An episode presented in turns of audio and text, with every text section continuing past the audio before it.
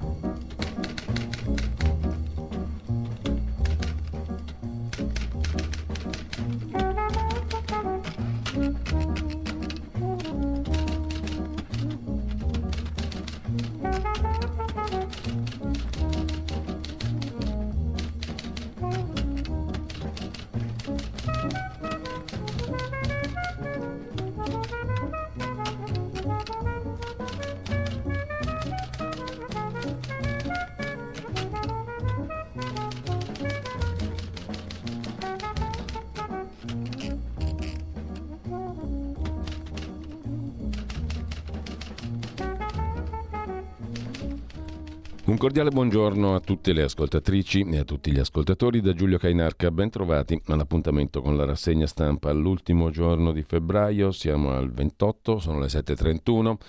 Un saluto e un ringraziamento al sempre puntuale e preciso Federico Borsani in regia e mm, andiamo a vedere subito il sito di radiolibertà.net, la pagina Facebook di Radio Libertà sulla quale potete trovare gli appuntamenti di giornata, poi ve ne elencherò i principali e la prima pagina dell'agenzia ANSA con Bruno Vespa e Giorgia Meloni. Meloni chiama Schlein tramite la trasmissione di Bruno Vespa a 5 minuti. Aspetto opposizione dura. Penso che sia uno scenario molto interessante, ha detto la Presidente del Consiglio. Sui migranti la Premier il Premier scrive all'Unione Europea l'unico modo per affrontare seriamente con umanità questa materia è fermare le partenze. Su questo ci serve un'Europa che oltre a dichiarare la sua disponibilità agisca e in fretta. Una bufala, spiega poi Meloni, che togliamo fondi agli italiani per armi all'Ucraina.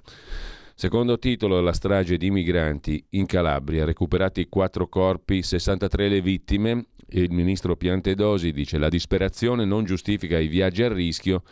Per la procura l'indagine è sul naufragio e non sui soccorsi. Il PD entra nell'era Schlein, è il terzo titolo, si lavora per unità e rilancio, avremo modo a lungo stamani di citare numerosi articoli che fanno un po' il punto della situazione, anziché illuminano diversi aspetti della vittoria di Ellie Schlein alla guida del Partito Democratico, poi Covid a Hong Kong, stop all'obbligo di mascherine dopo quasi tre anni, a Firenze Pereira lascia il maggio fiorentino, i pubblici ministeri chiedono la misura interdittiva, ha fatto un po' sciupone l'africano come fu ribattezzato a suo tempo Emilio Fede, in ogni caso spende e spande secondo la procura Pereira che deve lasciare, ma lui dice vado per motivi di salute. Ipotesi Fuertes, ma l'amministratore della RAI non è interessato a mollare la RAI per andare a dirigere il maggio fiorentino. Detto questo, giornata di malattie rare, 30 idee per migliorare la vita, titola ancora l'agenzia ANSA ricordando questo tema importante, le malattie rare e le cure, sulle quali si investe poco proprio perché sono rare. Il mondo di Ellie Schlein, secchiona appassionata di musica, titola ancora l'agenzia ANSA e poi la vicenda Zaki, oggi non udienza a Mansoura in Egitto, deve essere completata una presentazione di atti della difesa per il giovane egiziano che studiava a Bologna. Parla anche Mimmo Lucano. Sono gravi le parole del ministro Piantedosi, dice l'ex sindaco di Riace sui fatti di Crotone. Dall'Europa solo muri e fili spinati, dice Riace. E come si sa, attraverso i muri faticano a passare i quattrini. Mentre sempre dal primo piano dell'agenzia ANSA di stamani, la tragedia di Cutro, sparse in spiaggia le poche cose dei migranti, e tornando sulla scena internazionale, la questione russo-ucraina, il gelo di Mosca, non ci sono le condizioni per la pace. Studiamo il piano cinese, fa sapere il Cremlino, ma è un processo lungo. Scontro sulla Crimea che Zelensky vuole riconquistare. Poi c'è una notizia non positiva per il commercio italiano. Dal 2012 a oggi spariti 100.000 negozi nelle città. In crescita alberghi, bar e ristoranti, fa sapere Confcommercio. La Cina risponde sulla questione Covid, basta con la diffamazione sull'origine del virus, dopo l'ultimo rapporto statunitense a favore dell'ipotesi della fuga da laboratorio per SARS-CoV-2 Covid Berlino. parla di virus da laboratorio ma non ci sono conoscenze nuove. Così sull'agenzia ANSA. Poi c'è una notizia molto curiosa che dà il quotidiano Il Mattino di Napoli a proposito di potenza. Quando si vuole esibire potenza, cosa si fa? Il volo di Stato si ferma per prendere le pizze. Altro che glovo. Pizze al volo in aereo. A Napoli la sosta golosa di Jill, la First Lady statunitense. Jill Biden. 10 margherite e 9 alla diavola, recapitate alla moglie di Biden e al suo staff eh, Top Secret e per il pizzaiolo l'ordine Top Secret per il pizzaiolo Coccia, consegna blindata sulla pista dell'aeroporto di Capodichino.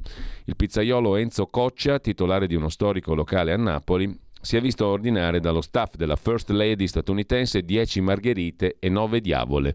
Le pizze sono state prese in consegna dai servizi di sicurezza statunitensi e poi portate a bordo dell'aereo. Si spera ancora calde, fumanti perché se no non è stata una grande impresa far fermare il volo di Stato a Napoli per 19 pizze. Chiaramente non se le ha mangiate tutte Jill Biden, ma eh, l'equipaggio e i componenti del volo presidenziale. Ad ogni modo, lasciamo questa curiosissima notizia sul mattino di Napoli e andiamo a vedere gli altri quotidiani di oggi. Partiamo da Venire. Il quotidiano di ispirazione cattolica apre sui fatti di Cutro senza soccorso e il titolo d'apertura le domande sulle ricerche in mare e il ministro che biasima le vittime. Sono stati irresponsabili a partire, ha detto il ministro, che è poi Piantedosi nel mirino di non pochi. Tra ONG e cattolici Schlein cambia squadra e i catto-democratici si interrogano. Che fine facciamo? si domandano i cattolici del PD. Corriere della Sera apre la sua prima pagina con migranti, bufera sul ministro Piantedosi, che poi vedremo intervistato tra poco quando approfondiamo i fatti del giorno. Disumano no, combatto gli scafisti, dice il ministro dell'interno, intervistato appunto dal Corriere della Sera. Nel naufragio di Crotone per ora 63 vittime, 3 arresti e poi PD inizia l'era Schlein, il Movimento 5 Stelle apre prime crepe tra i riformisti. Ora tutto può accadere, scrive Aldo Cazzullo da par suo in prima pagina sul Corriere della Sera. Poi c'è una novità per quanto concerne il rapporto tra Londra e l'Europa sul Nord Irlanda, il grande nodo irrisolto della Brexit, lo status dell'Irlanda del Nord, pare ora essere risolto. Dopo due anni di trattative, l'Unione Europea von der Leyen e la Gran Bretagna, Rishi Sunak, il Premier, hanno firmato un accordo, niente controlli per le merci britanniche che restano a Belfast, a differenza di quelle che invece saranno destinate al mercato europeo. E poi la Premier da Vespa, il Premier Meloni da Vespa all'Unione Europea, agire subito sugli sbarchi. Giorgia Meloni rivendica la linea del governo sui migranti e bolla come bufala l'ipotesi che la tragedia di Crotone sia dipesa dalle nuove norme. Serve un'Europa che agisca in fretta. Ho inviato una lettera al Consiglio e alla Commissione europea. Dopodiché c'è in primo piano sul Corriere della Sera il fatto di Bergamo, Anduel, ingegnere edile, 34 anni, ha donato un pezzo di polmone al figlio di 5 anni. Il trapianto grazie al padre. Il bambino adesso corre e gioca con gli altri bambini. Non c'è cosa più bella, dice il papà, io sono felice. Anduel è appunto il padre che ha donato al figlio di 5 anni una parte di polmone. L'intervento primo trapianto in Italia da donatore vivente è stato fatto al Papa Giovanni di Bergamo, scrive il Corriere della Sera in prima pagina. Il Fatto Quotidiano di Marco Travaglio si occupa di un ministro da sbarco. Nel mirino c'è Piantedosi. Frontex segnala la barca. La Guardia di Finanza si muove senza mezzi. La Guardia Costiera sta ferma. Ora indaga la Procura, che però fa sapere di indagare sul naufragio e non sui mancati soccorsi. Comunque acquisite le comunicazioni, l'allarme ci fu, l'SOS no. Colpa dei migranti, ha detto il ministro da sbarco Piantedosi, mettono a rischio i figli. In taglio alto Schlein alla prova su lavoro e guerra e parla Roberto Fico, l'ex presidente 5 Stelle della Camera, Schlein sia autonoma, lavori con noi 5 Stelle sui temi. Intanto vanno in fuga i vecchi democristiani, Fioroni se ne va via, i centristi tentano i delusi, cioè Italia Viva e Calenda, Boschi, Renzi, Calenda cercano di attrarre i centristi del PD. A proposito di Ellis Line, l'articolo di Marco Travaglio, l'arma segreta, anche stavolta Stupisce lo stupore. Ellie Schlein si è presa il PD a cui si era iscritta il giorno prima con una bella impresa. Ha ribaltato il voto degli iscritti, neutralizzando le truppe cammellate dei cacicchi, cioè dei capoccia del PD. Visti i precedenti interni al PD, non si può dire che la vittoria di Schlein fosse prevedibile, ma chi la dava per spacciata in partenza trascurava due avvisaglie irresistibili. La prima, sono almeno dieci anni che loro signori intimano agli italiani di votare bene e gli italiani votano male, cioè con la loro testa. La seconda avvisaglia è Piero Fassino, il quale aveva detto Bonaccini è la miglior garanzia di un PD nuovo che torna al centro della scena, il riformismo di Bonaccini ci farà vincere. Massimo impegno per Bonaccini segretario. Con un'arma segreta di quel calibro, come poteva non vincere Ellis Line? Tra l'altro anche un illustre editorialista, commentatore, opinionista, sempre in tv del Fatto Quotidiano, Andrea Scanzi, l'aveva vista giusta, la pensava come Fassino, ha detto che sicuramente avrebbe vinto Bonaccini e se no nel caso contrario, lui avrebbe votato per Giorgia Meloni ehm, e gli tocca votare a Scanzi Giorgia Meloni perché ha sbagliato completamente previsioni, ma queste sono fesserie, quisquiglie e pinzillacchere. Lasciamo il fatto quotidiano, andiamo a Il Giornale. Movimento 5 Schlein. È il titolo d'apertura del giornale L'incubo giallo-rosso che torna. Il nuovo PD è già pronto all'abbraccio con i contiani, cioè con Giuseppi, Conte, il Movimento 5 Stelle. I moderati fanno le valigie. Come Fioroni che se ne va, tra le priorità di Ellis Line, la patrimoniale e l'esproprio delle case sfitte. Ambiguità su Ucraina, Cina, Israele. Ma Berlusconi dice spero in un confronto corretto. Eh, scrive Augusto Minzolini, hanno ammazzato il PD che dalle parti del giornale non è che dovrebbe essere una roba brutta. Anzi, se hanno ammazzato il PD, al giornale saranno contenti o no.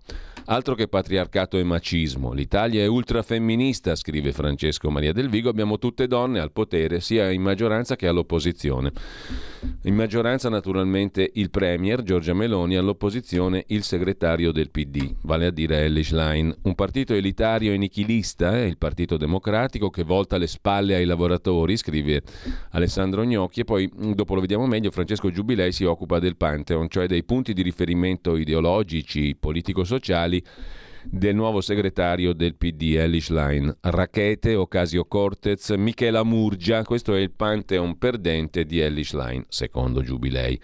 A centropagina, migranti, Meloni scrive all'Unione Europea, agire subito, sicuramente avverrà, in agenda anche un viaggio ad Abu Dhabi da parte di Giorgia Meloni negli Emirati Arabi Uniti, scrive ad Alberto Signore in prima pagina e a pagina 11 telefonata mm, con l'Ashline, sono pronta al confronto, prima andrà in India e poi ad Abu Dhabi per ricucire con gli Emirati Arabi dopo gli inciampi diplomatici di Conte e dell'allora ministro degli esteri Luigi Di Maio, una crisi di cui ha memoria il ministro della difesa dell'epoca Guerini nel giugno del 21 il Boeing 767 dell'aeronautica militare, che faceva parte della sua delegazione, fu bloccato per ore all'aeroporto di Damman in Arabia Saudita, solo perché gli Emirati non davano il via libera al sorvolo dei loro cieli, scrive il giornale annunciando il viaggio di Giorgia Meloni negli Emirati Arabi Uniti. L'estinzione dei negozi, meno 100.000 in 10 anni, desertificazione commerciale che esce da uno studio di Confcommercio su 120 città medio-grandi. In totale si, si stima dal 2012 ad oggi la sparizione di 100.000 negozi. Dal giornale andiamo a vedere anche la prima pagina del quotidiano nazionale, giorno Nazione, resto del Carlino. Schlein arruola il popolo delle primarie, la prima mossa, riaperte le iscrizioni al PD. Entra chi l'ha scelta ai gazebo. Anche Meloni la chiama, mi aspetto un'opposizione durissima. Intervista a Calenda che dice la sinistra estrema si è presa il partito. Intervista a Orlando, l'ex ministro pluriministro del PD. È ora di cambiare, valutiamo anche il nome, dice Orlando uh, e poi in prima pagina, ma lo vediamo meglio dopo, indagata la leghista Stefania Zambelli, eurodeputata, l'ultra e la babysitter assistenti a Bruxelles. Nei guai l'eurodeputata che si difende. Mi attacca uno che mi aveva già provato ad attaccare nel 19, ma vedremo dopo. Intanto librerie e panifici, spariti in dieci anni 1500 negozi solo a Milano e la crisi del commercio, scrive il quotidiano nazionale. Il mattino l'abbiamo già visto con le pizze a Biden, moglie e equipaggio, recapitate con un volo sul volo direttamente all'aereo di Stato statunitense dalla pista di Capodichino. Comunistelli eh, con la Y finale è il titolo d'apertura del Tempo di Roma. Elli come Ellie Schlein. La nostalgia rossa, la vittoria di Schlein sposta l'asse del PD a sinistra e ridisegna il partito. Indietro tutta sui temi politici, si torna alle canne libere, niente po' di meno, e alla lotta di classe, scrive il tempo di Roma. Spuntano le prime crepe, Fioroni lascia il PD, altri meditano l'addio. Mm, e poi Meloni che scrive a Bruxelles l'Unione Europea sui migranti faccia presto. Dal tempo di Roma passiamo alla prima pagina di Repubblica, il manifesto del nuovo PD, la svolta progressista in apertura, la priorità di Ellie Schlein, lotta alle diseguaglianze, difesa dei diritti civili, sì al salario minimo, stop al precariato, rendere desiderabile la transizione ecologica, cioè venderla bene. L'appello della segretaria, dai cattolici alla sinistra, bisogna lavorare per restare uniti, dice la neosegretaria del PD che ha ricevuto da Enrico Letta un melograno nel passaggio di consegna al Nazareno. Augurale. Calenda dice da noi c'è spazio per tutti i delusi del PD e Meloni mi aspetto un'opposizione durissima. Parla anche Prodi, vedremo poi l'intervista. Adesso il Partito Democratico deve parlare a tutti i riformisti. Dopo penserà alle alleanze. Commento di Maurizio Molinari e l'altro di Concita De Gregorio, sul quale però torneremo a parte perché come sempre De Gregorio merita attenzione specifica. Giorgia non è più la novità.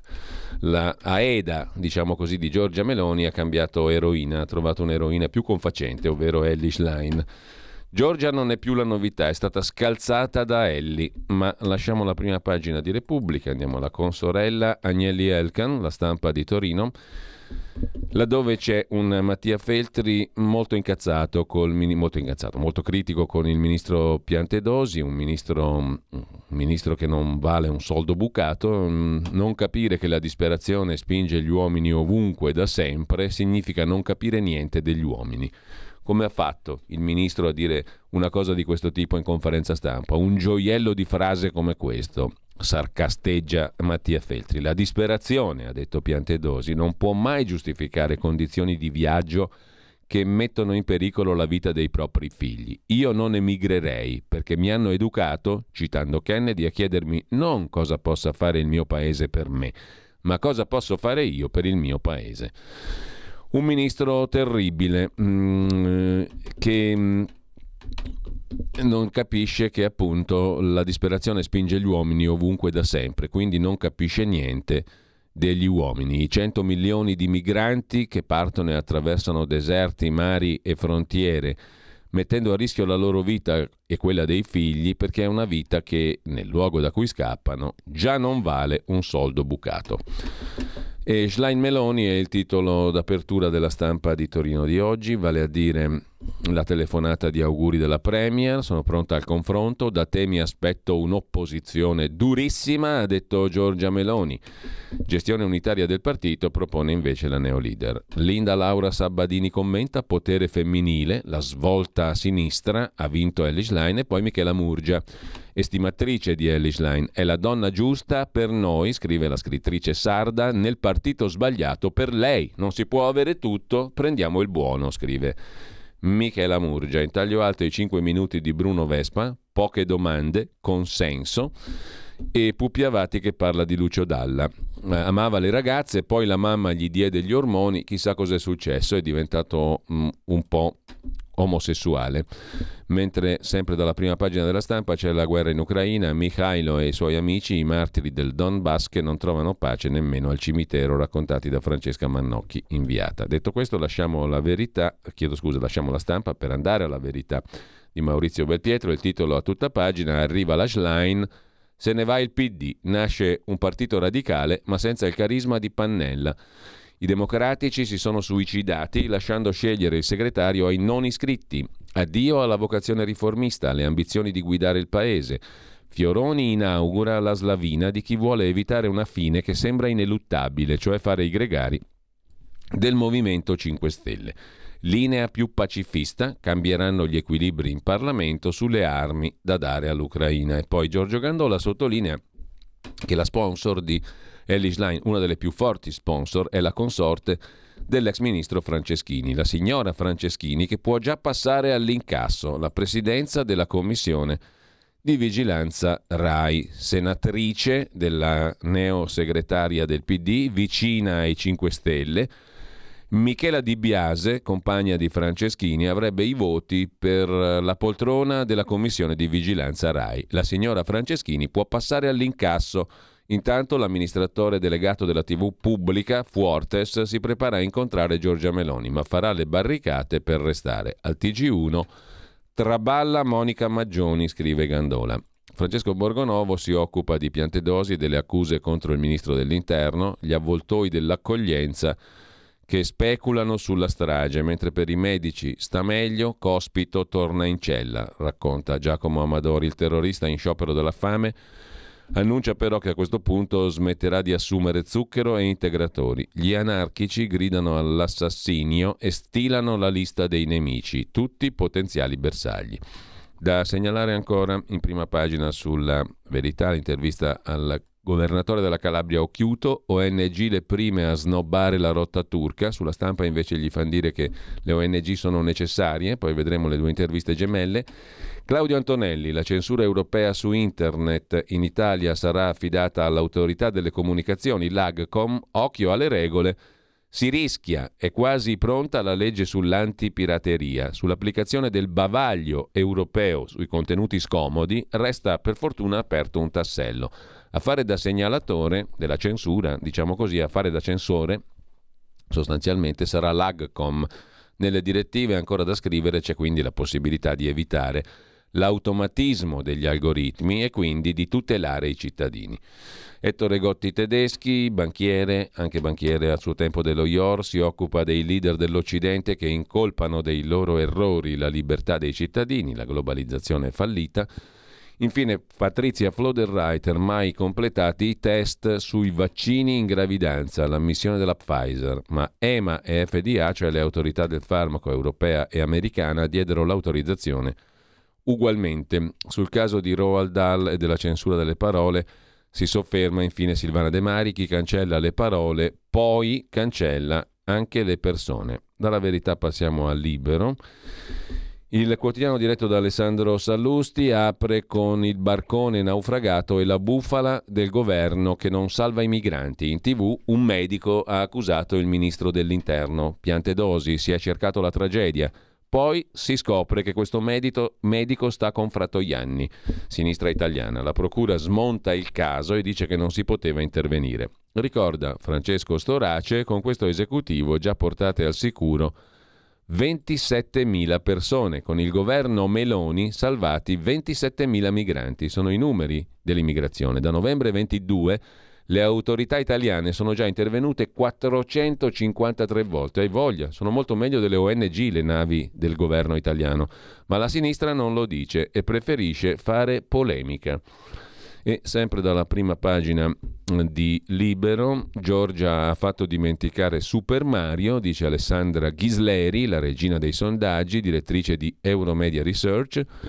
A centropagina Pietro Senaldi, Bonaccini paga i complimenti fatti alla Meloni e perde le primarie del PD. È un paese anormale, scrive Pietro Senaldi.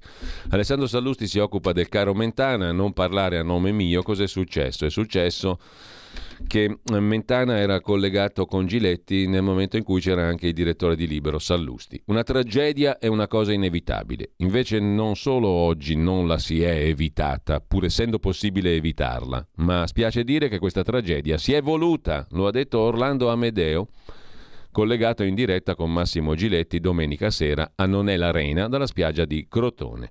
Anche io in quel momento sono collegato. Il mio intervento però, scrive Sallusti, è previsto per il blocco successivo su un altro tema, anche se il mio non bel faccione già appare sugli schermi alle spalle del conduttore. Passano pochi minuti e Giletti legge un'agenzia in cui si dà notizia che il governo ha dato mandato all'Avvocatura di Stato di valutare se nelle frasi del medico ci siano gli estremi per una querela Giletti fa l'offeso. In una libera TV gli ospiti devono poter dire ciò che pensano. Enrico Mentana rincara la dose. Questa è una minaccia. Facciamo nostre le parole dette, così l'avvocatura di Stato se la prenderà anche con noi. Ecco, io quelle parole non le faccio mie, precisa Sallusti, e non vorrei che qualcuno potesse equivocare sulla mia presenza in video, silenziosa per il solo motivo che ho sopra spiegato, cioè non dovevo parlare io in quel momento.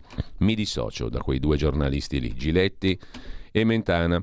Intanto è già iniziata la fuga da Elli, lascia l'ex ministro Fioroni, altri sono pronti a seguirlo, scrive Libero in prima pagina. Infine l'auto elettrica è più lenta e più cara. Claudia Osmetti ha fatto una prova tra Milano e Napoli per il momento è sicuramente così, scrive Libero. Sull'auto elettrica il eh, viaggio, anzi il confronto è stato effettuato dal Sole 24 ore, non da Claudia Osmetti che ne dà conto invece oggi su Libero. Sull'auto elettrica il viaggio è più costoso, dura di più, da Milano a Napoli con una vettura a batteria. Servono quattro pause da mezz'ora l'una per ricaricare, si spendono 107 euro di energia contro 76 di gasolio. Andiamo a vedere adesso anche la prima pagina del quotidiano di Sicilia, Mare di lacrime, è il titolo d'apertura, strage di migranti in Calabria, certificato il fallimento dell'Unione Europea nel supportare gli stati che subiscono il fenomeno migratorio. Così, nonostante le promesse, il conto dei morti tra le onde continua a salire. L'altro argomento in prima pagina è il reddito di cittadinanza. Da Palermo a Roma la mobilitazione di chi beneficia del sussidio, la protesta dei disoccupati siciliani che hanno raggiunto Roma, abbandonati dal governo ma anche dal Movimento 5 Stelle, la lamentela dei disoccupati siciliani. Sempre dal primo piano poi del quotidiano di Sicilia, capacità di risparmio diminuita per un italiano su due. È l'osservatorio Changing World di Nomisma a stabilirlo, clima di incertezza che condiziona pesantemente il ciclo economico. Pandemia, guerra, caro energia e inflazione, una famiglia su quattro spende tutto quello che guadagna.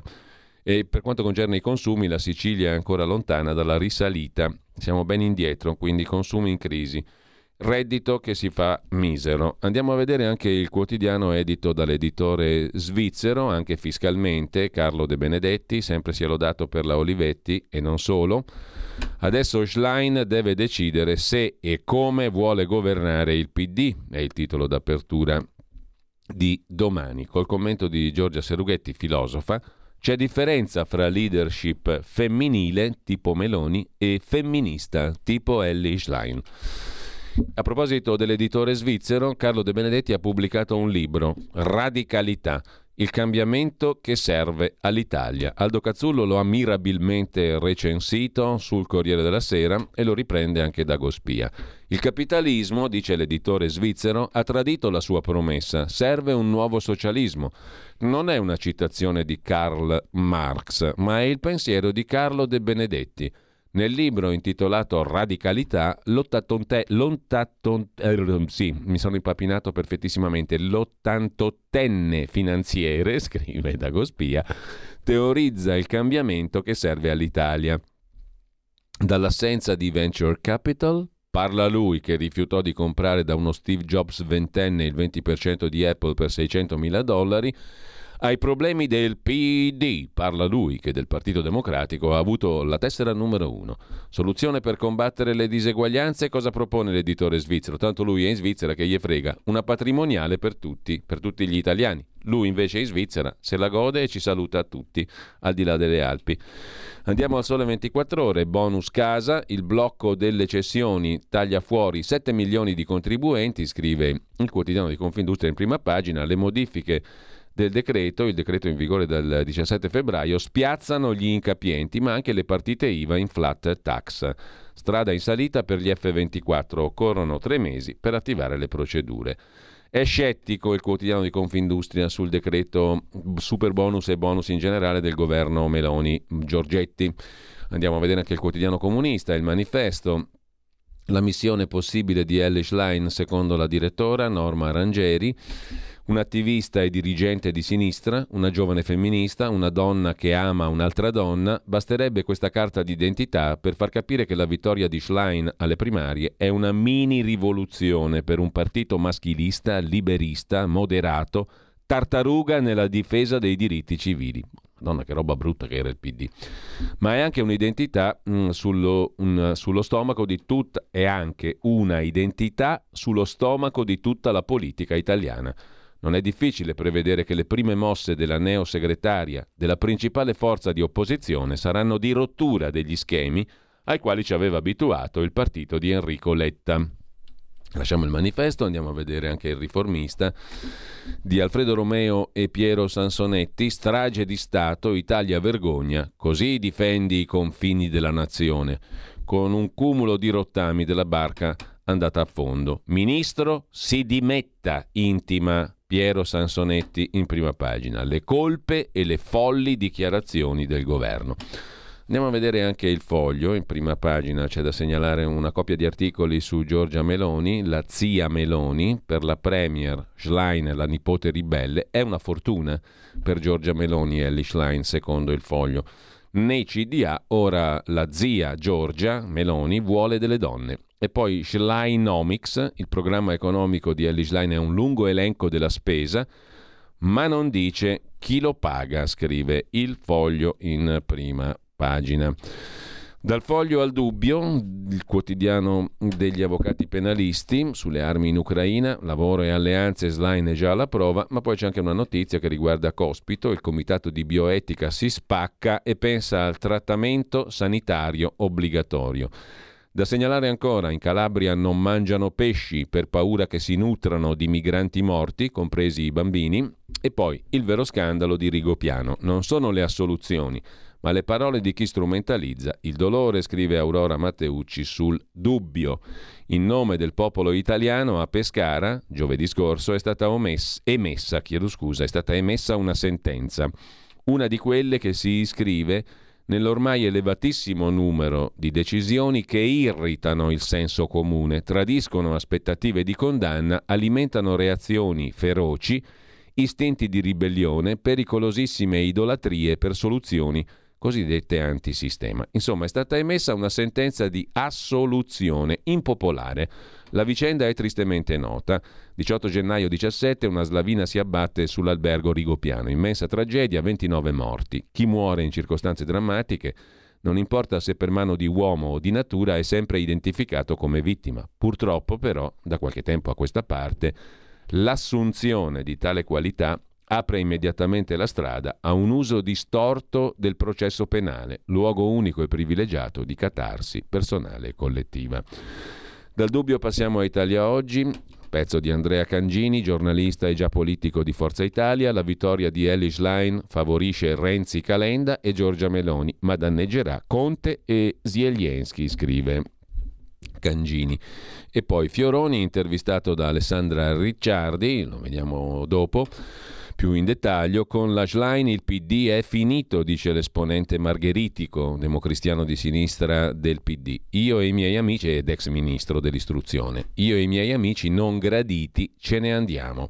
Mentre l'auto elettrica, prevede Tino Oldani, sarà un tema obbligato nelle elezioni del Parlamento europeo 2024. Infine la rubrica Il corsivo del direttore Magnaschi, diritto e rovescio, il grande demagogo e istrione della TV Michele Santoro, che aveva egemonizzato il mondo italiano dei talk show politici per almeno vent'anni, da qualche tempo opera lontano dalle TV. Comprensibilmente non si rassegna, resta in agguato in attesa dell'argomento giusto, dello scandalo politico mobilitante, dell'indignazione cavalcabile per ritornare a galla.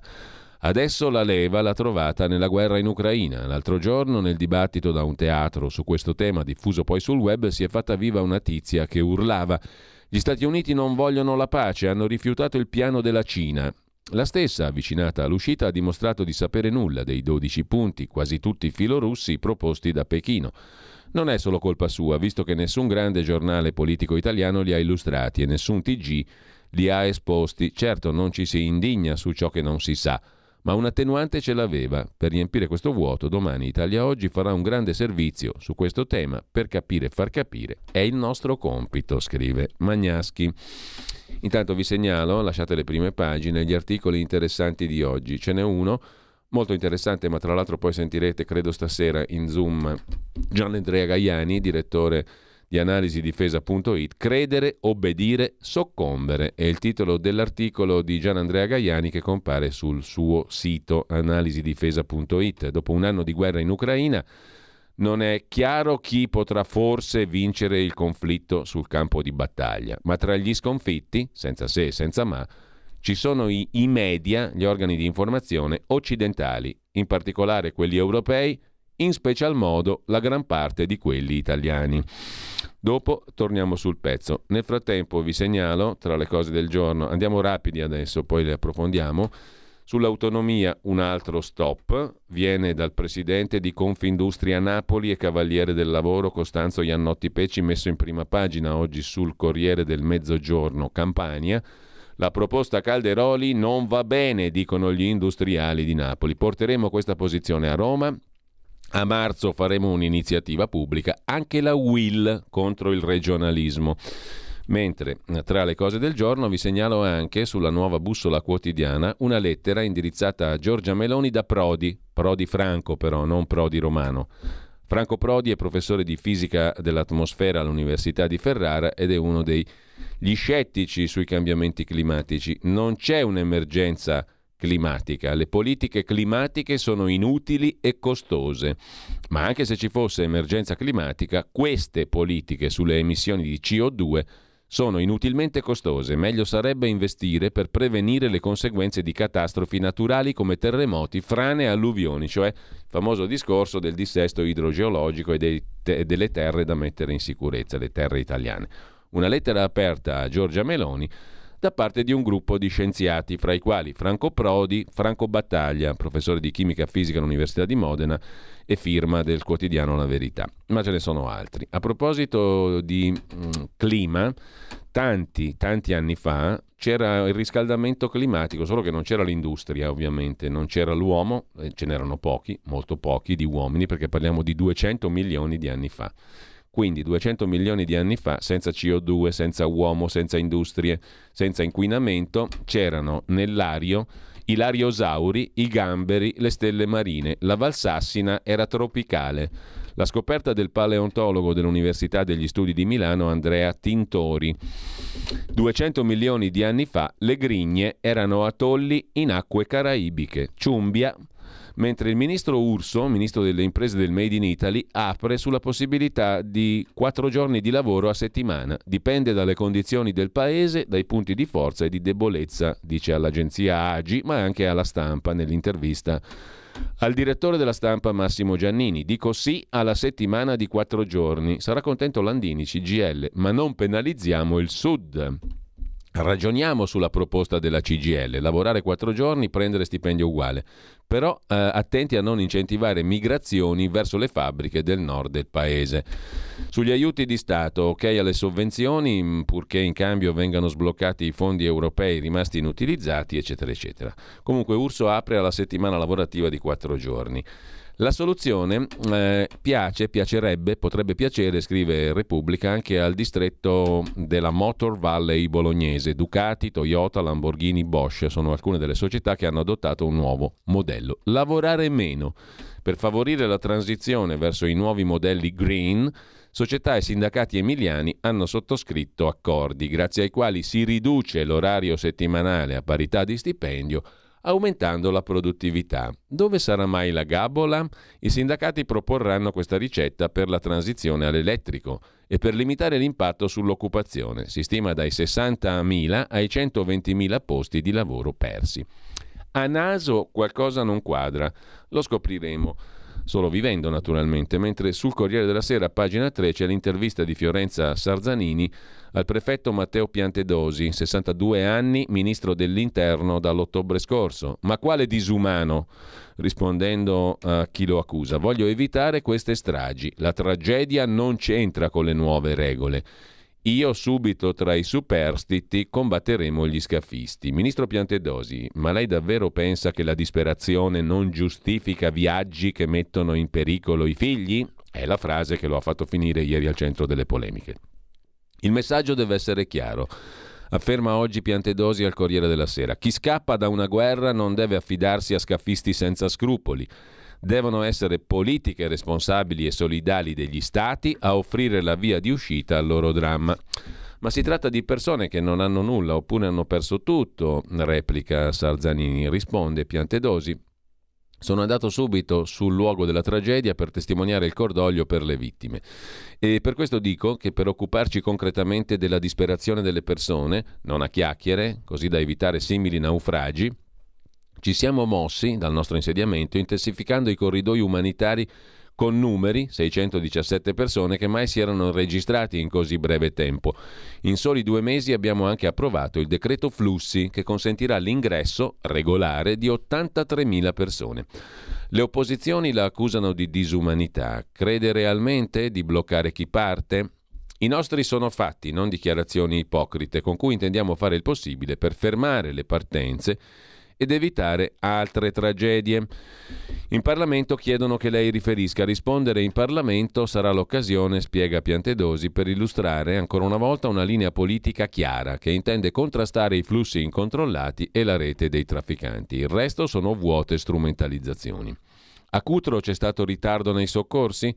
Nessun ritardo, risponde Piantedosi. Ho presieduto la riunione a Crotone e so che sono stati fatti tutti gli sforzi possibili in condizioni del mare proibitive. Perciò voglio ringraziare il personale che mettendo a rischio la propria vita interviene quotidianamente per salvare i migranti in difficoltà su barchini alla deriva e che navigano in condizioni di grave pericolo. È offensivo anche solo adombrare che abbiano derogato agli obblighi e alla innata vocazione, dice il ministro Piantedosi. Quest'anno gli sbarchi sono raddoppiati, pochissimi migranti sono arrivati grazie alle ONG. Si può dire che il codice non serve, anzi contribuisce ad aumentare il numero delle vittime? Tutt'altro, risponde Piantedosi. Nessuno ha mai pensato né affermato che l'applicazione di un quadro durevole di regole sui comportamenti in mare di navi private esaurisca la portata delle iniziative per mettere sotto controllo i flussi del Mediterraneo. Il codice delle ONG serve come? Perché in un quadro di numeri crescenti la percentuale di sbarchi sulle nostre coste determinati da assetti navali di ONG si è sensibilmente abbassata. Non c'è alcun legame tra le nuove regole e l'aumento di morti in mare. Nella rotta presidiata dalle ONG non si è verificato alcun evento che non sia stato adeguatamente fronteggiato da capitaneria e Guardia di Finanza. Chi mette la tragedia di Cutro in connessione con le nuove regole dice il falso. È una rotta dove le ONG non ci sono mai state. In ogni caso la nuova legge non prevede alcun divieto di presenza sugli scenari o di interventi di recupero. Li abbiamo semplicemente assoggettati a un quadro normativo di rilievo internazionale, così il ministro Piantedosi. Sulla stampa, dicevamo prima, Roberto Occhiuto, presidente della regione Calabria di Forza Italia, dice che la rotta ionica è stata sottovalutata, la Calabria lasciata sola, le ONG servono. Sull'accoglienza Roma ci ha abbandonato, la mette la stampa. Così la questione, riassumendo le parole di Occhiuto. La gestione dei migranti dipende soltanto dallo straordinario impegno dei nostri sindaci. La Calabria vive la sua giornata di lutto. Il presidente della regione Occhiuto spera che la tragedia faccia comprendere il grave errore di sottovalutazione che è stato fatto sulla rotta migratoria tra Turchia e Calabria, dice Occhiuto.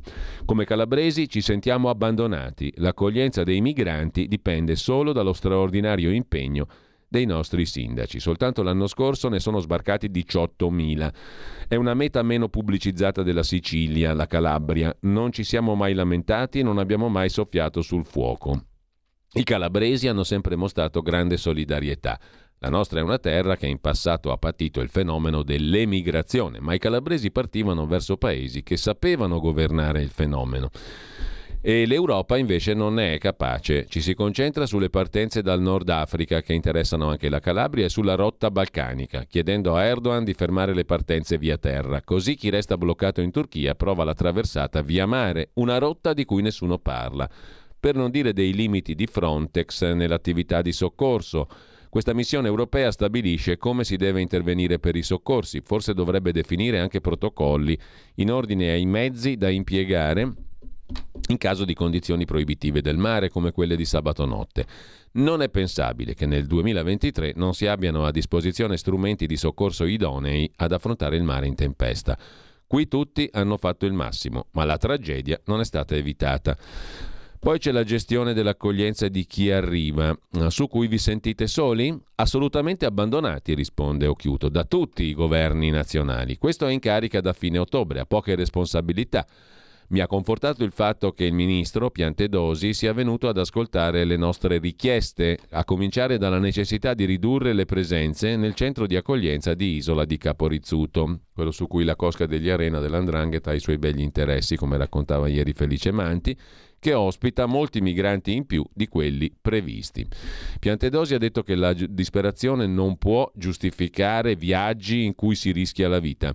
Razionalmente è corretto, dice il presidente della regione Calabria, perché molte di queste persone partono pensando di potersi costruire una nuova vita senza avere contezza di cosa significhi viaggiare in certe condizioni. Ma la verità è che se uno è disperato, parte.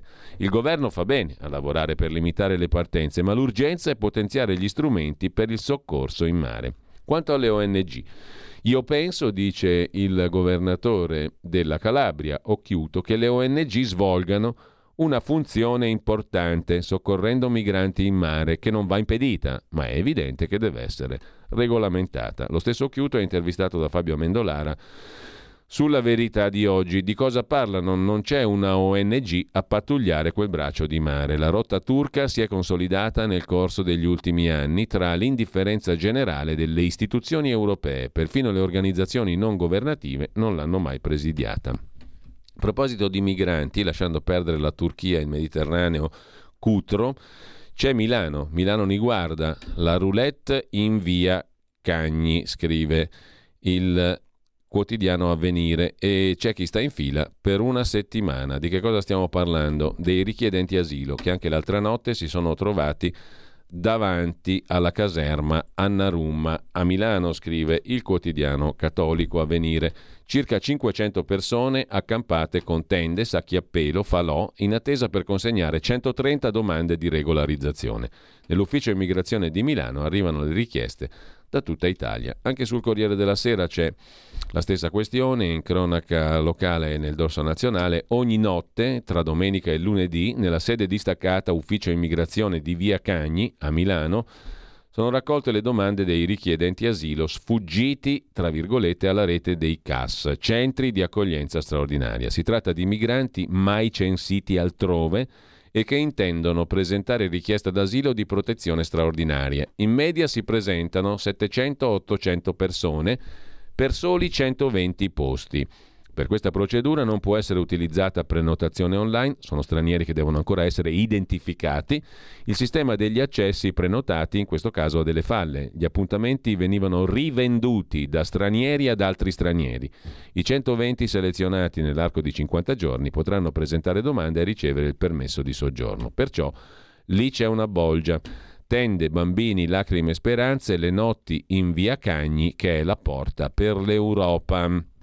Così racconta il Corriere della Sera. Ani guarda ogni domenica c'è il caos fuori dall'ufficio immigrazione della questura. Tra le centinaia di migranti in attesa, solo 120 potranno presentare la richiesta di asilo. Intanto, a proposito della vicenda Zambelli, truffa all'Unione Europea, indagata l'eurodeputata Zambelli della Lega, la Procura Europea di Milano, EPPO, con la Guardia di Finanza di Brescia, ha eseguito un sequestro di 170.000 euro nei confronti dell'eurodeputata bresciana leghista Stefania Zambelli e nei confronti di quattro dei suoi assistenti.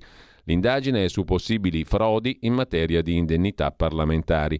L'indagine riguarda, scrive l'agenzia ANSA, un sospetto di frode ai danni del bilancio europeo riguardante la retribuzione di quattro assistenti parlamentari assunti in Italia, ma che non avrebbero svolto attività connesse alla funzione per la quale erano stati assunti o le hanno svolte solo parzialmente, documentando quindi falsamente la loro attività al Parlamento europeo avrebbero anche travisato i propri titoli di studio, dichiarando competenze scolastico-professionali che secondo le indagini non avevano.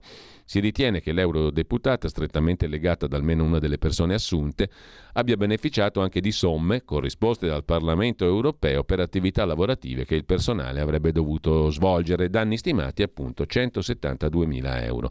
Zambelli era candidata anche alle recenti elezioni regionali e la prima dei non eletti a Brescia E ha risposto così sul suo profilo Facebook l'eurodeputata leghista dopo la notizia dell'indagine in merito ai fatti di indagine tengo a precisare che né io né i miei collaboratori abbiamo commesso alcun illecito. Il nostro operato è sempre stato improntato alla massima lealtà e trasparenza. Voglio sottolineare che l'assistente parlamentare che con la sua denuncia ha dato origine a questo procedimento è la stessa persona che mi aveva già denunciato al Parlamento europeo nel 2019 con le stesse argomentazioni.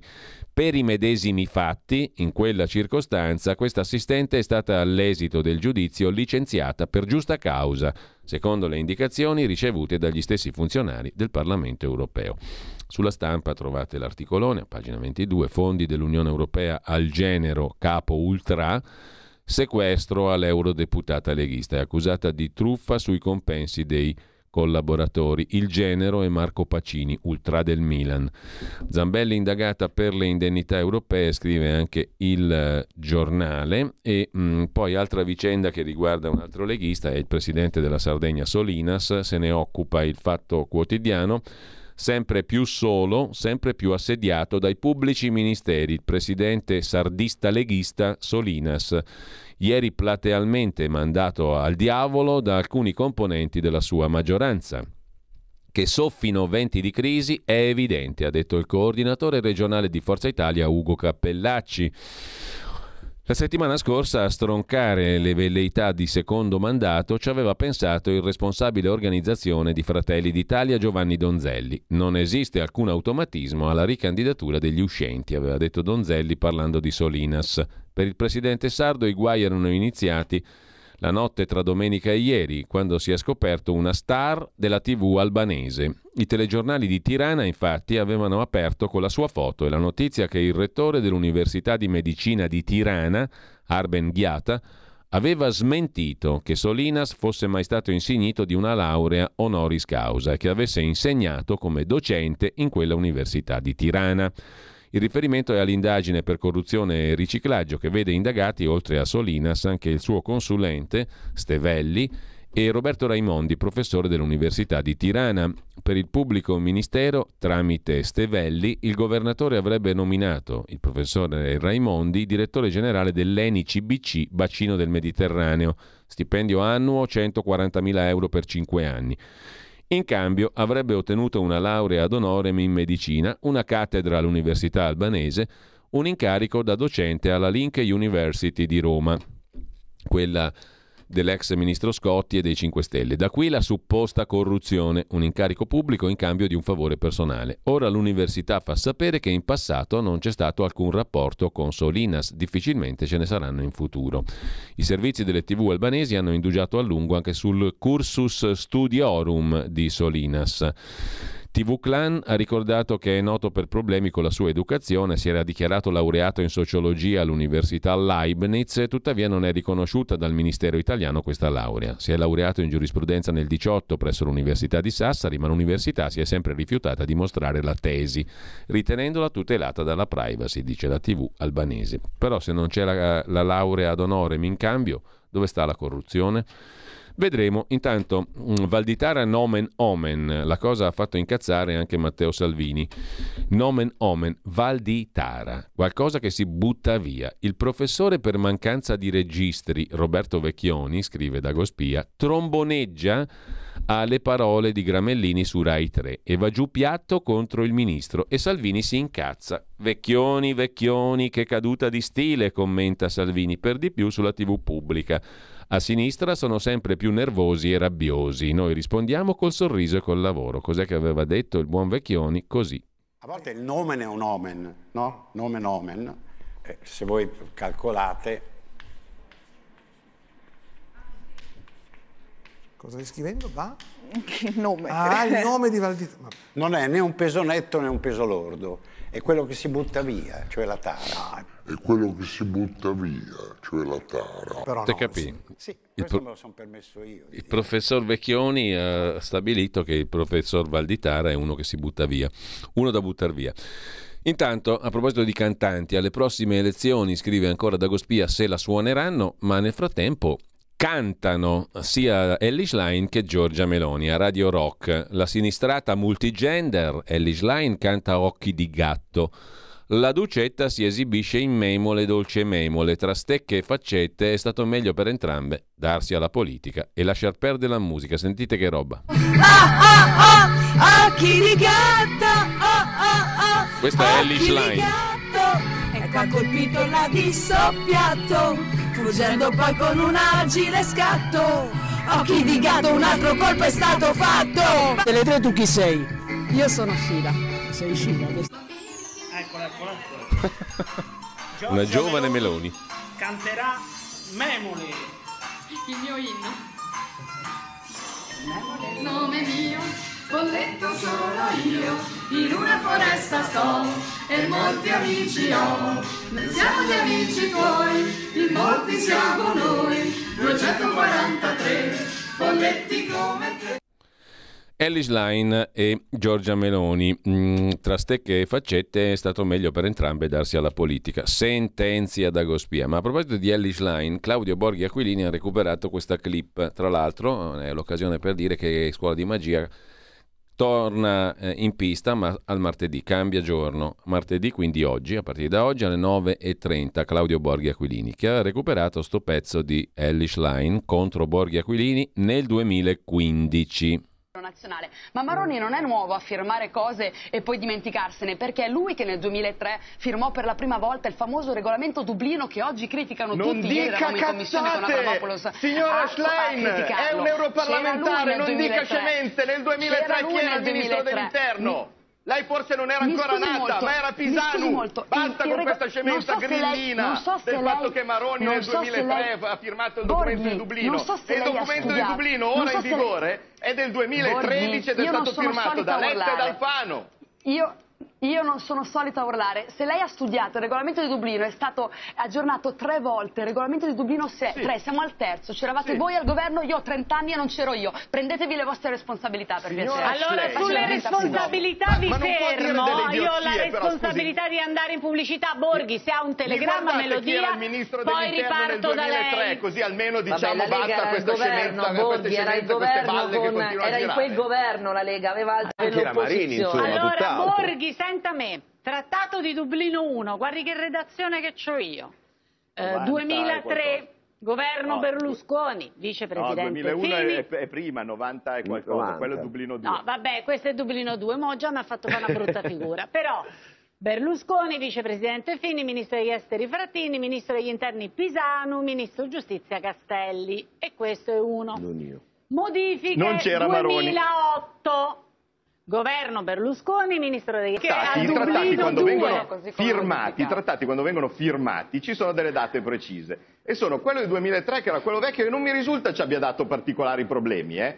perché mh, se ci fosse stato del gran casino dal 2003 in avanti uno potrebbe darsi. Ma in ogni caso Maroni non era ministro dell'interno, era ministro del lavoro. Quindi quando uno dice, scusi, e eh, poi dopo facciamo qui, come la signora Schlein, che nel 2003 Maroni firmò il regolamento di Dublino, perché questo ha detto, deve dire, scusi, ho detto una scemenza. Punto a capo. Giriamo un'altra cosa. Meglio, Dopodiché i regolamenti, così come le leggi, valgono quando sono in vigore. È vero o no che ha detto una scemenza? Nel 2003 Maroni non era ministro dell'interno, era ministro del Ma lavoro. La Lega era e questo qui era clip, la clip recuperata da uh, Claudio Borghi Aquilini. Eh, intanto con chi? Con Cita, ma non era una scimmia. Francesca Reggiani porta in scena al Teatro Olimpico di Roma, fino al 5 marzo, eh, l'imitazione di Giorgia Meloni in coppia con Concita De Gregorio. Nel frattempo Meloni è diventata Presidente del Consiglio, quindi il testo dell'intervista è cambiato, ricorda eh, l'attrice romana Francesca Reggiani. Nome. Io sono Giorgia, ma non la cantante, a Meloni. Concita, anche questo è molto importante per me, per il mio percorso, per la mia identità femminile, perché non è un nome banale, quindi dice tanto di quello che è il mio DNA, ma soprattutto anche la mia anima eh, che viene poi dall'intelletto. Eh. Non è che io mi chiamo Antonella eh o beh. Graziella, mi chiamo Concita. Con chi? Concita? ma non era una scimmia. Professione. Ah, io sono scrittrice, porto delle piccole grandi porzioni di cultura così in giro per il mondo, autrice, editorialista, conduttrice. Io so politica, so una madre, so cristiana, so italiana, so romana, da Garbatella e dalla Magliana. Ti è? T'ho fatto pure la rima. Cosa dicono gli altri di lei? Ah, di me dicono che sono una giornalista preparata, attenta, precisa, puntigliosa, scrupolosa, informata, intrigante, Concita. ma anche spinosa, pungente, sarcastica, Beh. scomoda. Qualità fondamentale? La modestia. Di me dicono che io so un toro, so una con le palle, so cazzuta. Qualità fondamentale? A femminilità. Mortacci. Lei, signor De Gregorio, ha scritto molti libri. Ma io la scrittura è la mia passione perché io la- metto la penna sulla carta e la penna va. Ehm, Quello a cui tengo molto Eh, sicuramente. sì, sì, sì, sì, ha proprio ragione. Francesca Reggiani che imita in interviste doppia la strepitosa imitazione di Concita De Gregorio in coppia con Giorgia Meloni, in- fino al 5 marzo al Teatro Olimpico di Roma. Stai ascoltando Radio Libertà. la tua voce libera, senza filtri né censura. La tua radio.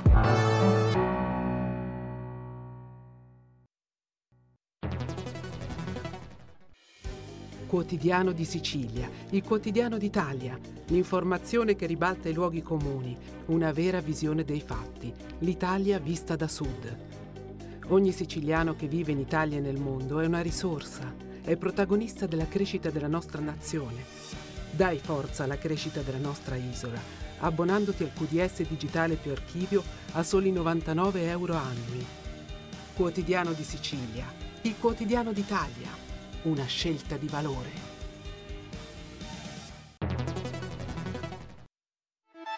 Stai ascoltando Radio Libertà, la tua voce libera, senza filtri né censure, la tua radio.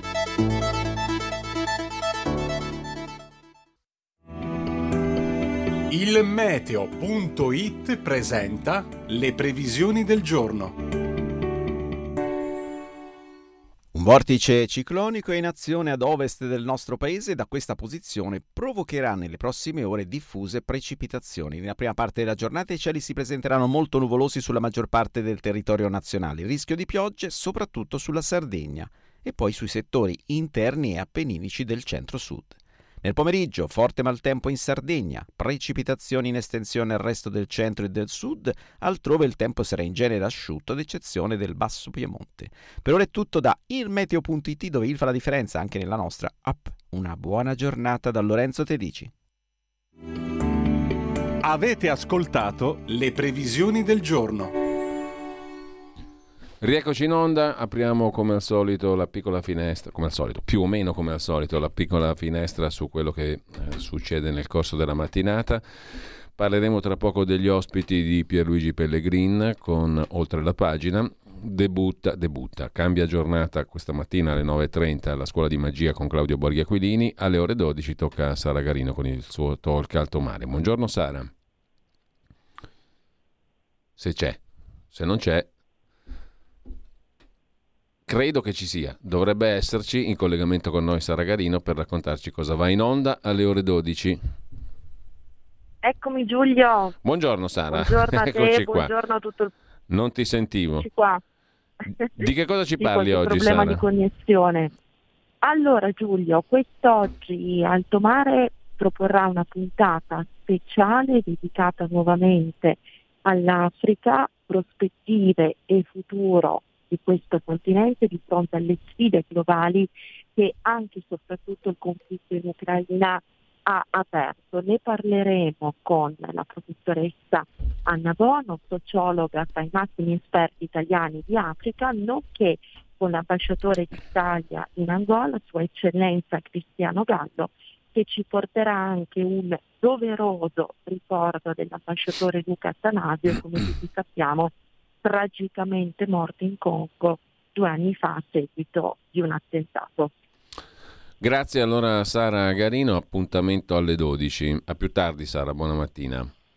Grazie Giulio, buona mattinata anche a te, buon lavoro e un saluto a tutto il pubblico. Grazie Sara. Eh, intanto prima eh, di eh, Alto Mare, oltre la pagina con Pierluigi Pellegrina. Alle 10.40 Laura della Pasqua, firma della verità sull'auto elettrica che costa 18.500 euro in più rispetto all'altra auto all'anno, roba da matti, mentre alle 11.05 Francesco Giubilei si occupa di Ellis Line della tragedia di Crotone, alle 11.35 Francesco Anfossi, famiglia cristiana, TikTok, aperta ufficialmente la nuova guerra fredda, invitando i dipendenti a rimuovere TikTok dai propri dispositivi, la Commissione europea individua in TikTok il cavallo di Troia per l'espansionismo cinese. Questi gli argomenti. Intanto noi torniamo agli, eh, agli articoli e alle cose da segnalare dalla stampa di oggi. Eravamo alla straordinaria e imitazione di Francesca Reggiani che mh, mm, si occupa di intervista doppia Giorgia Meloni con Cita De Gregorio. Intanto c'è un'altra bella figura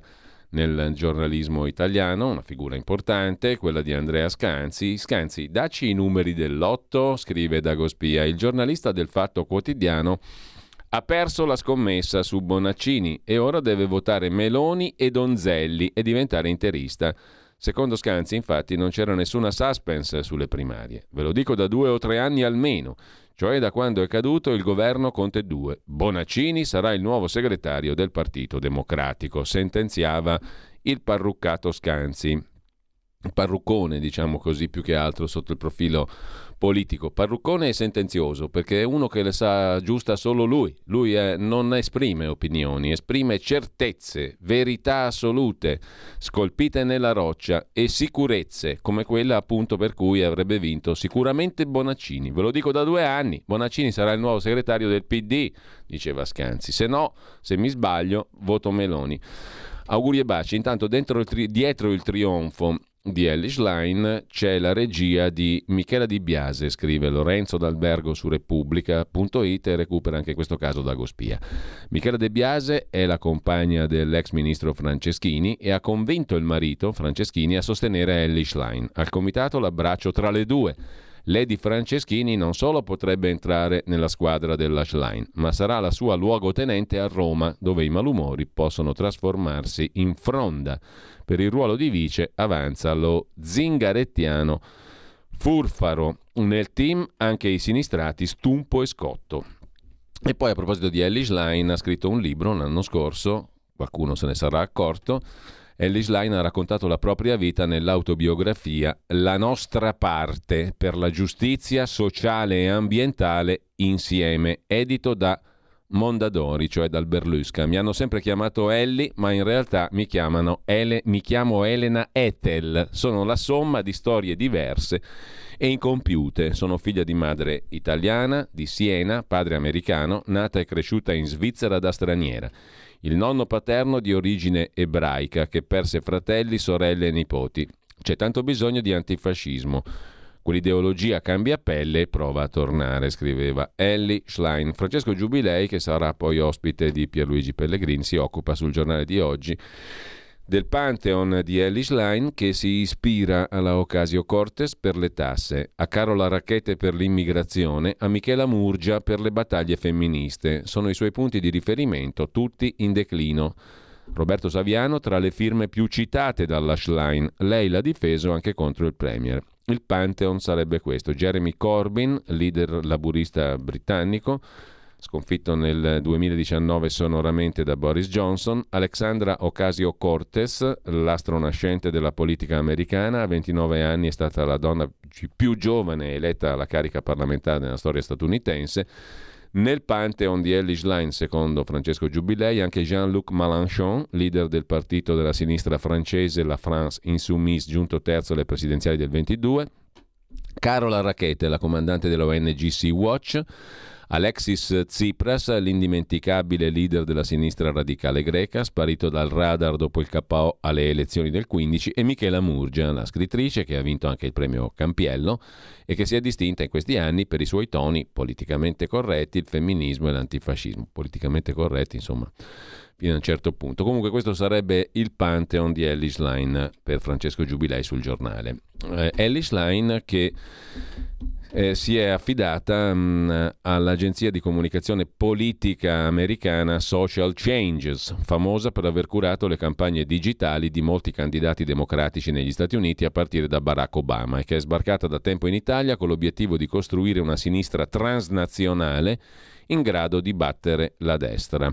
Lo ricordava il 10 ottobre scorso Luigi Mascheroni su Il Giornale e lo recupera oggi Dago Spia. Forza Elli che portiamo il PD al 4%, il ritratto al veleno dell'Ashline su Il Giornale.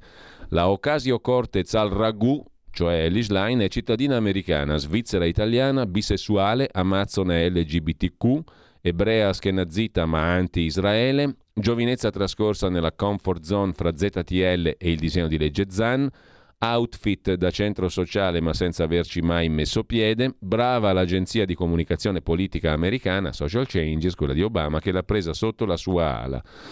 La frase ci siamo ricongiunti con il fuori. Ma che cazzo vuol dire? Boh, scrive Dago Mia. Ellis Line è la risposta a una domanda che nessuno ha fatto e per di più è sbagliata e nemmeno l'argomento interessa molto. Tema come sarà la nuova sinistra, così iniziava l'articolo di Luigi Mascheroni su Il Giornale il 10 ottobre scorso. Per quanto riguarda i commenti, vi segnalo che quello di Eugenio Capozzi sulla nuova bussola quotidiana, populismo e woke, la svolta tra virgolette Schlein è trasformismo. L'elemento più rilevante, scrive Capozzi, nella vittoria di Schlein sta nel fatto che la sua candidatura è stata sostenuta da una parte considerevole della classe dirigente del Partito Democratico. La svolta è stata un'operazione in realtà pilotata dall'alto, frutto di un calcolo. Nelle democrazie occidentali lo spazio per una forza socialdemocratica si va sempre più esaurendo, a vantaggio di forze apertamente populiste, volte a rappresentare la consistente parte di società instabile, precaria, improduttiva.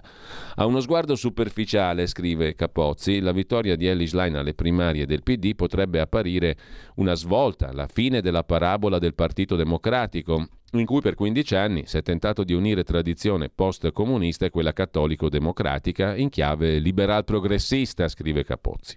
In tal senso è stata già interpretata da alcuni osservatori come trasformazione del PD in partito minoritario radical chic della borghesia urbana, imperniato sulle rivendicazioni tipiche dell'ideologia cosiddetta WOC, ambientalismo gretista, agenda LGBTQ, immigrazionismo e simili.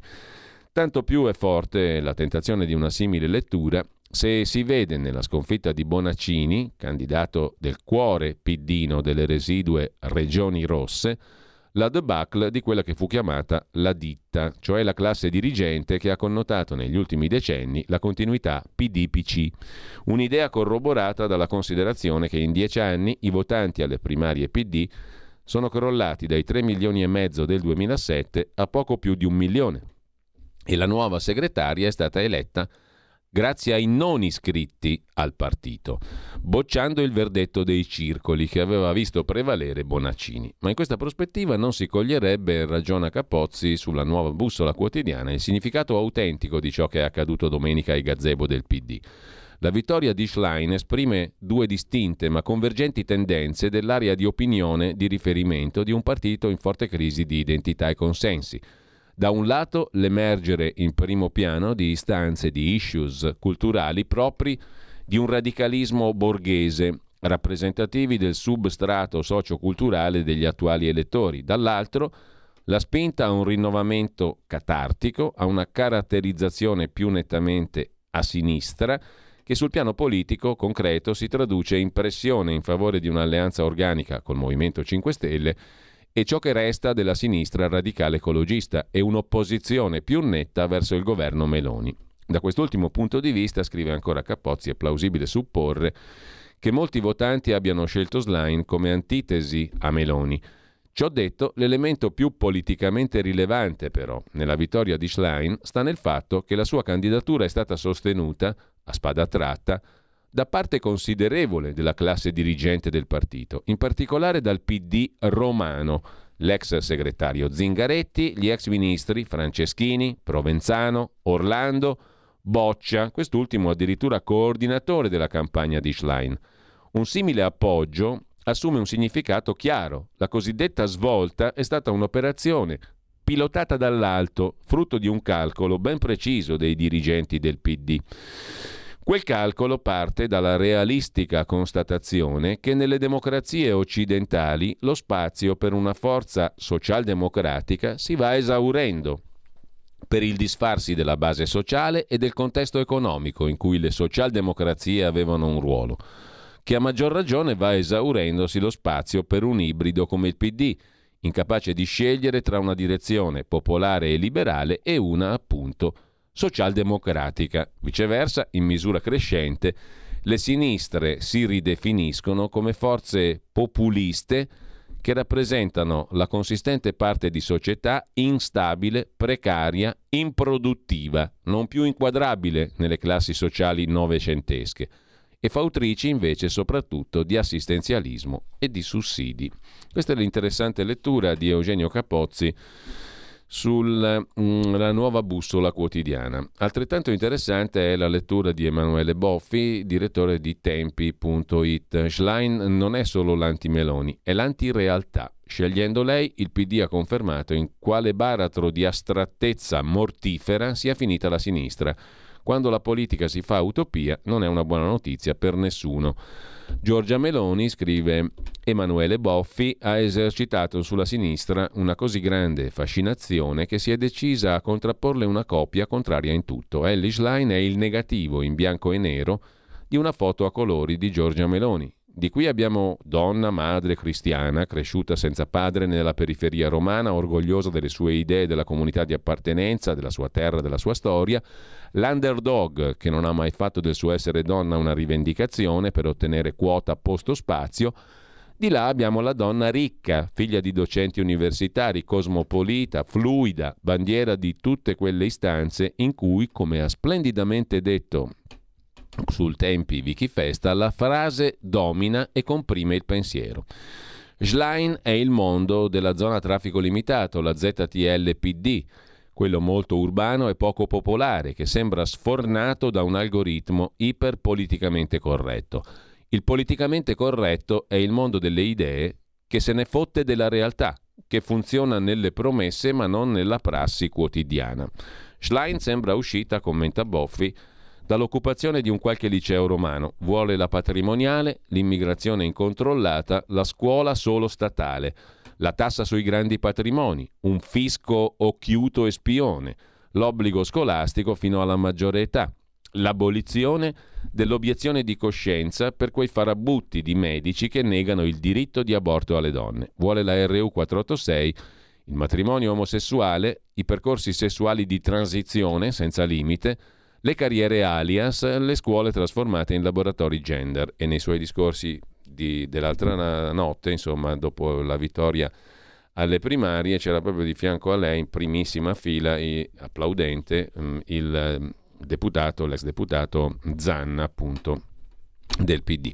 Vuole lo Ius Soli, l'eutanasia, la cannabis legale. Ellie Schlein è la sinistra antifascista in mancanza di fascisti, pacifista arcobaleno, irenista, senza senso della storia e della geografia, che vive solo nelle chiacchiere di chi la sera va a letto sereno perché sa che con le sue idee da talk show ha messo a posto anche oggi il mondo.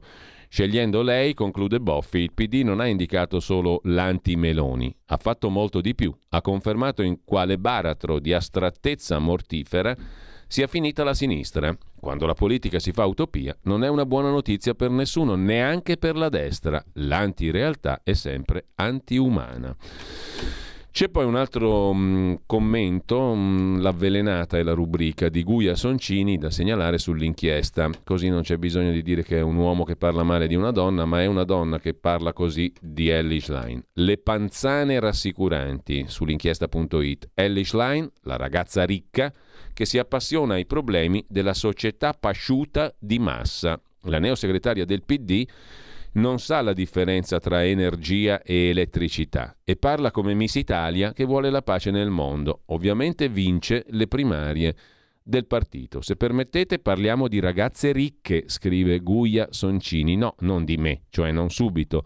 Parliamo del fatto che il PD ha una nuova segretaria, dovremmo smetterla col riempimento automatico ma come fanno le segretarie con gli occhiali a farsi sposare dagli avvocati e che quella segretaria è innanzitutto una ragazza ricca.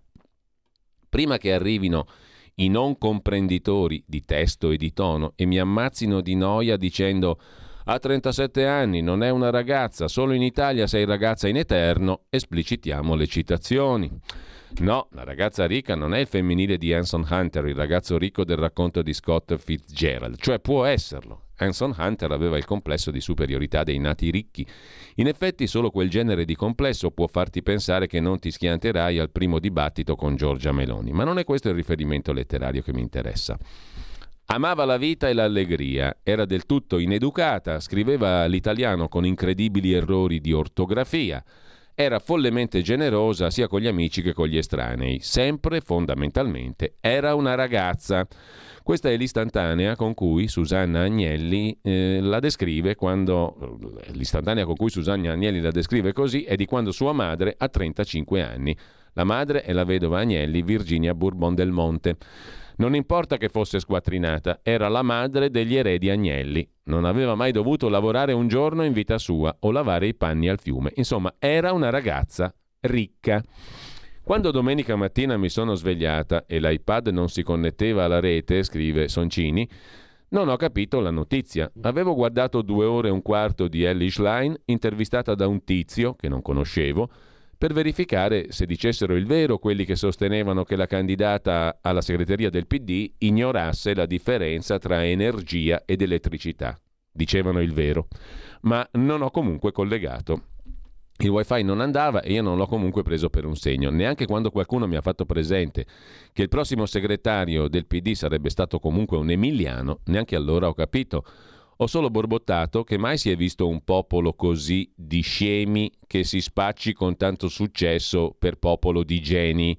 Neanche gli americani hanno un ufficio stampa buono quanto gli emiliani. Poi la ragazza ricca ha vinto le primarie e amiche furibonde mi hanno telefonato chiedendomi cosa fosse il femminismo linotipista, ciclotimico, come si chiama, mentre spiegavo che è un femminismo che dice che se sei femmina e bianca sono cazzi, ma se sei femmina e gialla sono cazzissimi. Ho pensato, ma femmina e ricca fa meno punteggio?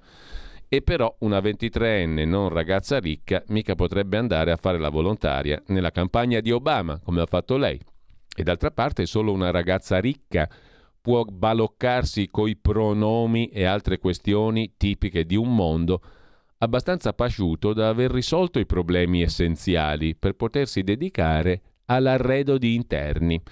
Il tizio che non conoscevo, quello dell'intervista da due ore e un quarto, mi è parso molto meglio degli intervistatori medi dei mezzi di comunicazione classici. Nonostante l'accento sardo, sembrava fosse cresciuto all'estero, avesse imparato l'italiano su Google Translate, eccetera. Insomma, il pezzo poi prosegue, ma il succo è nel titolo che abbiamo citato prima. Ellie Schlein, la ragazza ricca che si appassiona a ai problemi della società pasciuta di massa che non sa la differenza tra energia ed elettricità, parla come Miss Italia che vuole la pace nel mondo e ovviamente vince le primarie.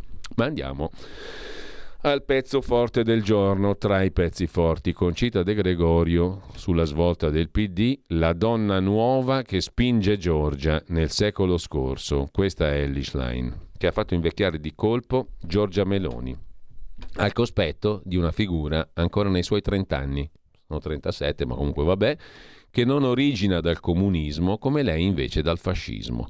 Quanto bella e meravigliosa è ancora di più Ellis Line rispetto a Giorgia Meloni. La misura del terremoto la dà la reazione delle destre, che quando non sanno più cosa dire producono la solita formula del radical chic. Concita De Gregorio, interpretata da Francesca Reggiani, interpreta se stessa oggi su Repubblica, pagina 11. Le rivoluzioni sono così, non le vedi arrivare, se no non esisterebbero. Se no chi le teme le eviterebbe presto, sterminare i rivoltosi. Scusate, questo merita un commento grafico. Uh, le rivoluzioni sono così, non le vedi arrivare, se no non esisterebbero. Punto. Se no chi le teme le eviterebbe, trattino, presto, virgola, sterminare i rivoltosi. Punto promuoverli, virgola, corromperli, virgola, imprigionarli, trattino, e tutto resterebbe come prima, punto. Bisogna, virgola, per fare la rivoluzione, muoversi veloce e non venire a fuoco nelle foto. Fingersi docili, aperta parentesi, non troppo un poco, virgola, fingersi non temibili. Le minoranze lo sanno per eredità storica e le donne, virgola, fra le minoranze non numeriche, lo sanno per educazione alla sopravvivenza.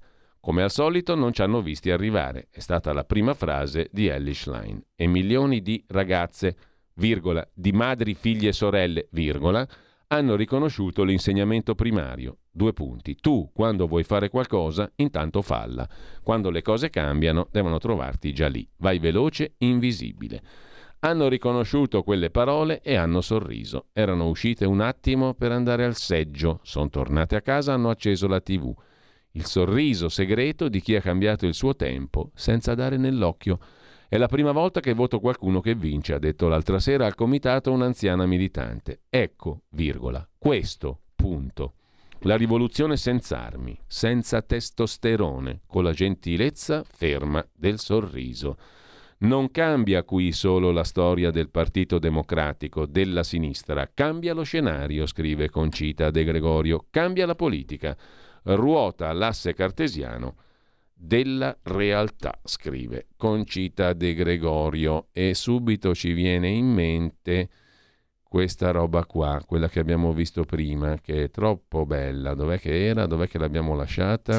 Perché io la, metto la penna sulla carta e la penna va. Quello a cui tengo molto sicuramente è Malamore, mi interessava in tempo di guerra, non lavate questo sangue e anche imparare a dirsi addio è questo senso del distacco, questo senso di io qua, tu là. Io del libro ne ho scritto uno solo e l'ho chiamato Io so Giorgia.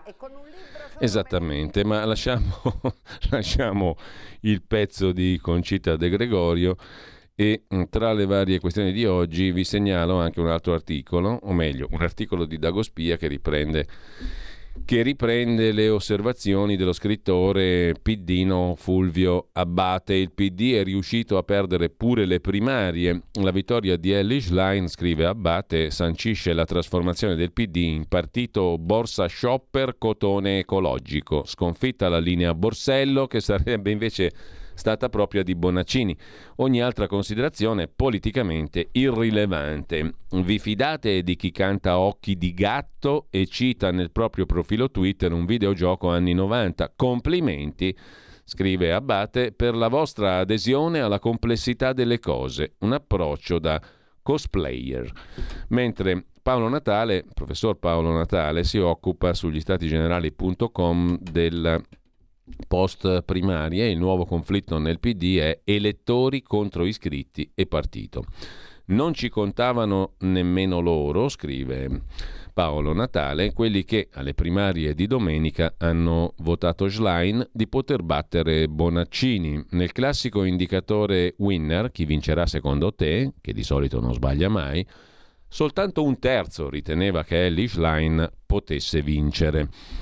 Che voto è stato dunque? Un voto di elettori del Partito Democratico, più qualche piccola fetta di infiltrati da altre formazioni di sinistra, non tanti, il 10% circa, soprattutto da Verdi Sinistra Italiana, qualche pentastellato radicale. Un voto dunque, commenta il professor Paolo Natale sugli statigenerali.com, un voto di elettori del Partito Democratico che ha dichiarato guerra al proprio partito in qualche modo come avevano fatto una decina d'anni fa con Renzi, se il paragone è permesso, sebbene in un senso opposto. Allora era un'opzione, chiaramente, per la rottamazione dei dirigenti tardo post-comunisti, un po' anche contro l'establishment e anche ora a favore di un mutamento radicale delle politiche e delle sue rappresentanze, decisamente contraria a un percorso che con Bonaccini non si sarebbe discostato molto dai predecessori Zingaretti o Letta. Un vento nuovo, una scelta a favore di se stessi degli elettori del Partito Democratico anziché a favore del PD, con l'ashline che rappresenta un simbolo del cambiamento, della biodiversità, un personaggio che per la seconda volta, dopo Renzi appunto, non proviene dall'apparato e dai raggruppamenti storici, ma dall'esterno, dai nativi Dem. E non a caso a Milano si è assistito quasi a un plebiscito nei confronti di Ellis Line. A Milano, dove il PD negli ultimi anni si è circondato di giovani, se non giovanissimi, nei circoli, a presiedere i municipi, a vincere i posti in regione. Primo fra tutti quel Paolo Romano, 26 anni, che ha preso 10.000 preferenze. Un voto per cambiare tutto, per non morire insignificanti, per una svolta significativa del PD e nel PD. Schlein era l'unica chance possibile, perché non votarla? Perché non prenderla ad emblema di un mutamento radicale delle politiche fatte dal partito negli ultimi anni? Fatte di senso di responsabilità verso il paese, certo, ma senza slancio, senza anima. Schlein ottiene ovviamente un plebiscito tra i giovani, un po' dovunque, ma sorpresa, sorpresa, anche gli anziani, i pensionati la votano più volentieri di Bonaccini. È il vento del nord che la spinge, il vento di chi oltretutto non pensa, sorprendentemente, che avrebbe più chance di vincere alle prossime elezioni rispetto allo stesso Bonaccini. Un vento di novità, aria pulita, anti-establishment romano-centrico, sebbene Roma non starà a guardare, una figura diversa dal solito, il simbolo del cambiamento al di là della sua stessa persona, con cui magari non ci si identifica particolarmente, con una sua storia particolare legata a un mondo di elite. Come dire, lei è comunque un personaggio inedito, non proviene dal solito mondo politico, possiamo pensare di fidarci, il resto verrà se deve venire ma è meglio eventualmente sbagliare con una diversa che affidarci di nuovo alle solite facce note, che non ci faranno fare salti in avanti né ci scalderanno il cuore. Lei magari sì, magari nascerà davvero qualcosa di nuovo, staremo a vedere, per ora l'abbiamo votata così. La vede il professor Paolo Natale sugli statigenerali.com, Natale professore di politica all'Università degli Studi di Milano e sondaggista. Ma Vediamo anche il commento di Domenico Cacopardo su Italia Oggi, un altro commento stimolante per cercare di guardare un pochino al fenomeno Schlein, il fatto di giornata, un repulisti di tutti i renziani che erano rimasti nel PD e che non saranno ripresentati. E anche Cacopardo fa notare questo, che Ellie Schlein è la prima segretaria del PD eletta più dai non iscritti che dagli iscritti. L'altrove, in cui il PD approv- approda con l'imprevista elezione alla segreteria di Ellie Schlein, e non voglio credere, scrive Cacopardo, alle voci che danno un intervento massivo di militanti grillini agli sprovveduti gazebo sparsi in giro per il paese. Questo altrove, in cui approda il PD, sembra più una malferma zattera di salvataggio che un'isola vera e propria. Sulla zattera con lei ci sono alcuni ceffi consumati dalle prolungate esperienze nelle stanze dei bottoni del partito e del governo nazionale e regionale, cioè appunto i Franceschini, gli Zingaretti e compagnia bella, che nulla promettono di buono sul piano del rinnovamento sbandierato dalla trentottenne politica con cittadinanza statunitense naturalizzata svizzera. Hanno qualcosa in comune dunque con il nostro amato editore Carlo De Benedetti, iscrittasi al PD dopo l'annuncio della propria candidatura alla segreteria.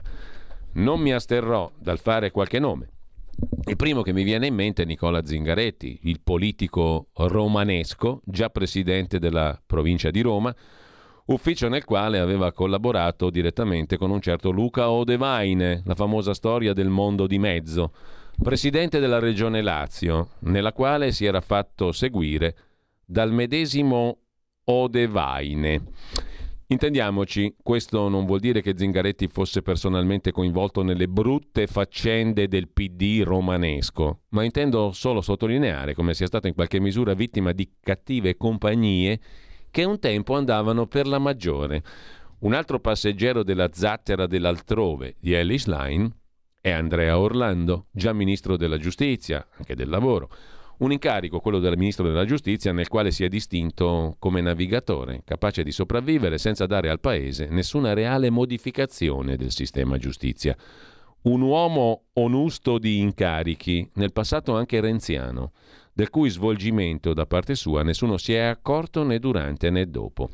Sulla zattera di Ellis Line, oltre al nuovo che avanza, Zingaretti e Andrea Orlando, c'è anche Francesco Boccia, Dario Franceschini con Michela Di Biase sua moglie, anzi dopo questa elezione a Michela Di Biase e Dario Franceschini come espressione del vecchio che sopravvive. Dovremmo aggiungere ad essi il confusionario Graziano del Rio, il peggiore tra gli uomini di Matteo Renzi, naturalmente transitato subito ad altri lidi, in approdo nella falange di Schlein, come da intervista sul Corriere della Sera.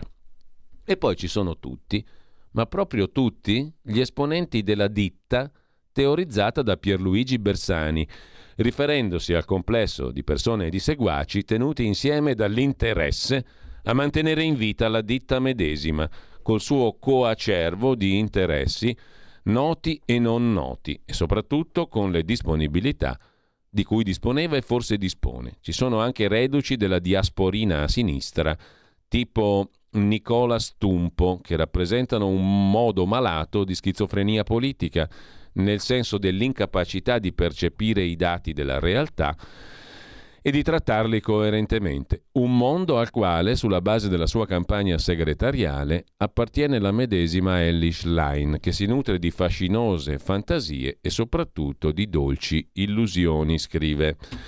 Domenico Cacopardo, adesso mm, vi chiedo un attimo soltanto di, eh, chiedo un attimo di cortesia alla regia perché volevo concludere il ragionamento di Cacopardo, ma mi sono reso conto che non ne ho scaricato tutta la pagina. Ci ritorniamo un attimo sopra perché il pezzo di Cacopardo valeva la pena di essere, di essere letto, appunto, uh, abbiate pazienza soltanto un attimo, repulisti appunto di tutti i renziani, ovvero il repulisti, diciamo, um, per modo di dire, perché lì sulla zattera di Ellis Line c'è tutto il vecchio che è avanzato, scrive appunto eh, Cacopardo che poi conclude così. Il non detto della campagna eh, segretariale di Ellis Line è stata la perfida e spietata transdistinzione formulata nel backstage della candidata tra renziani e non renziani. Una distinzione rischiosa perché nel periodo di auge di Matteo Renzi, fedeli all'antico motto vaticano sempre bene dicere de patre priore, i non renziani si contavano sul dito di una mano, rimanendo ben intruppati nelle falangi del giovane Renzi, mm, così come i Mamma Santissima che popolano il Pantheon di Elli. La questione peraltro esiste, già che un pezzo non indifferente del personale renziano è rimasto nel PD e dal nuovo corso si può attendere solo la cancellazione nelle prossime elezioni europee e in tutte le competizioni elettorali venture cioè la Schlein cancellerà i residui renziani. Questo pezzo non indifferente del mondo renziano, ancora nel PD, conclude Cacopardo, è peraltro titolare di un serio insediamento nella società e in ciò che resta del cattolicesimo politico, quello riformista, e non l'altro cazzaro che va di moda in questi giorni. Perciò il pezzo di mondo renziano ancora nel PD è titolare di una frazione non indifferente dell'elettorato PD. Tutta questa roba difficilmente potrà restare nel partito di Ellie Schlein. Non potrà restare gente come Vincenzo De Luca, Michele Emiliano, le cui ricandidature a qualsiasi incarico sono estremamente improbabili, cosa che riguarda anche il figlio di De Luca, Piero, deputato di seconda e ultima legislatura. Non ci soffermiamo più sul tema PD Matteo Renzi, ma occupiamoci di altri due fatti politici. Il nuovo PD potrà, come dice Schlein, dare battaglia e cercherà di certo la convergenza con gli autori del 110%, del reddito di cittadinanza, di altre sciocchezze che hanno danneggiato in modo irreparabile gli italiani e adotterà, credo, posizioni irresponsabili su dossier cruciali, l'aggressione all'Ucraina, la politica sociale, la politica economica. Verrà dunque marginalizzato. Insomma, il partito a vocazione maggioritaria di Veltroni ha confermato, con Ellis Line, di essere un partito a vocazione minoritaria, senza capacità di allargare una base massimalista e cieca. Rimane sul terreno a sbarrare la strada del PD, osserva infine Domenico Cacopardo su Italia Oggi, il macigno costituito dagli elettori che sovvertono le scelte degli iscritti. Certo, un'anomalia, di cui è chiaro un primo significato, che Ellis Line è la prima segretaria eletta più dai non iscritti che dagli iscritti. Ultimo punto, tutto questo rafforza Giorgia Meloni e la sua maggioranza? Certamente, rafforza la maggioranza, ma indebolisce Giorgia Meloni. Allontanato lo spettro della politique d'abord a suo tempo enunciata da Carlo Calenda, Lega e Forza Italia avranno più carte per condizionare la politica della Premier, soprattutto nelle questioni per le quali lei ha adottato una linea di interesse nazionale, per esempio le nomine. La sua decisione di scegliere i migliori sarà sottoposta di più alle pressioni dei due partiti, di cui sopra a favore di manager a loro vicini, e via di seguito. Si fa strada da lontano una lucina fioca, si chiama scissione del PD, confluenza degli scissionisti in Italia Viva per creare un partito riformista capace di attrarre gli orfani della prospettiva del cambiamento e di contribuire a una politica per la nazione. Ma si tratta di una lucina fioca e intermittente. Per ora, scrive Domenico Cacopardo. Intanto mh, mm, segnalavo ancora, anzi andiamo avanti a dare uno sguardo ai agli articoli degni di considerazione ce n'è un altro su Italia Oggi, in realtà è un'intervista, l'intervista di Alessandra Ricciardi a Giuseppe Fioroni, già ministro dell'istruzione del governo Prodi, esponente margheritico, diciamo così per capirci, cioè democristiano del Partito Democratico. Con la Schlein il PD è finito, dice Fioroni a Italia Oggi, sarà un partito dalle cento sfumature di sinistra dove il centro non esiste più. L'avviso di sfratto la Schlein me lo ha dato con un'intervista di qualche giorno fa al Fatto, in cui ha detto che non si spiegava come Bonaccini potesse fare un'iniziativa perfino con Fioroni, indicando così chiaramente che io non ero gradito né io nella mia storia né i miei amici e quindi non resterò. Con la Schlein, osserva Giuseppe Fioroni, si aggiungeranno elementi di populismo e di conflittualità permanente che potranno dare al partito qualche decimale di voto in più, ma che non daranno risposte per il futuro delle famiglie italiane. Un partito radical chic che rivendica diritti. Il PD della Schlein, aggiunge Fioroni, rivendica a voce dispiegata i diritti, poco si sofferma sui doveri e sulle responsabilità. Inoltre esso si batte a favore della globalizzazione incontrollata e creerà inevitabilmente problemi anche nella gestione della crisi ucraina. Il nuovo PD, conclude Fioroni assorbirà i voti del bacino di sinistra con effetto idrovora anche verso i 5 Stelle come già avvenuto alle regionali. Alle europee si misureranno dopo un'alleanza, dopodiché un'alleanza sarà inevitabile, ma l'alleanza di tutte le forze di sinistra, così combinate, PD della Schlein e 5 Stelle, al massimo potrà arrivare al 30%. Dice la sua anche Romano Prodi in una lunga intervista su Repubblica il destino di Ellis Line è riunire intorno al PD tutti i riformisti agli alleati. Pensi dopo. La nuova leader l'ho vista nascere, dice Romano Prodi. Nei suoi confronti un atto di fede. Sta a lei adesso predicare il credo. Da Bonaccini gesto di grande generosità, se si vuol vincere si riparta da chi c'è, senza rottamare, mm, consiglia Romano Prodi. Nel 2013 a Bologna Ellie Schlein consegnò una maglia di Occupy PD a Romano Prodi dopo la sua mancata elezione per via dei 101 franchi tiratori del PD a capo dello Stato, ricorda Repubblica. Il professor Prodi parla all'indomani del successo della Schlein, temono per la tenuta del partito, il problema semmai è allargarlo. Romano Prodi si dice sbalordito, ma non dalla vittoria di Ellie Schlein. Quella al massimo può essere considerata sorprendente neanche troppo, sbalordito dalla partecipazione alle primarie. Oltre un milione di persone, un dato eccezionale. Il PD è rimasto l'unico vero partito in Italia. Nessuno degli altri sarebbe mai in grado di mobilitare così tante persone neanche online.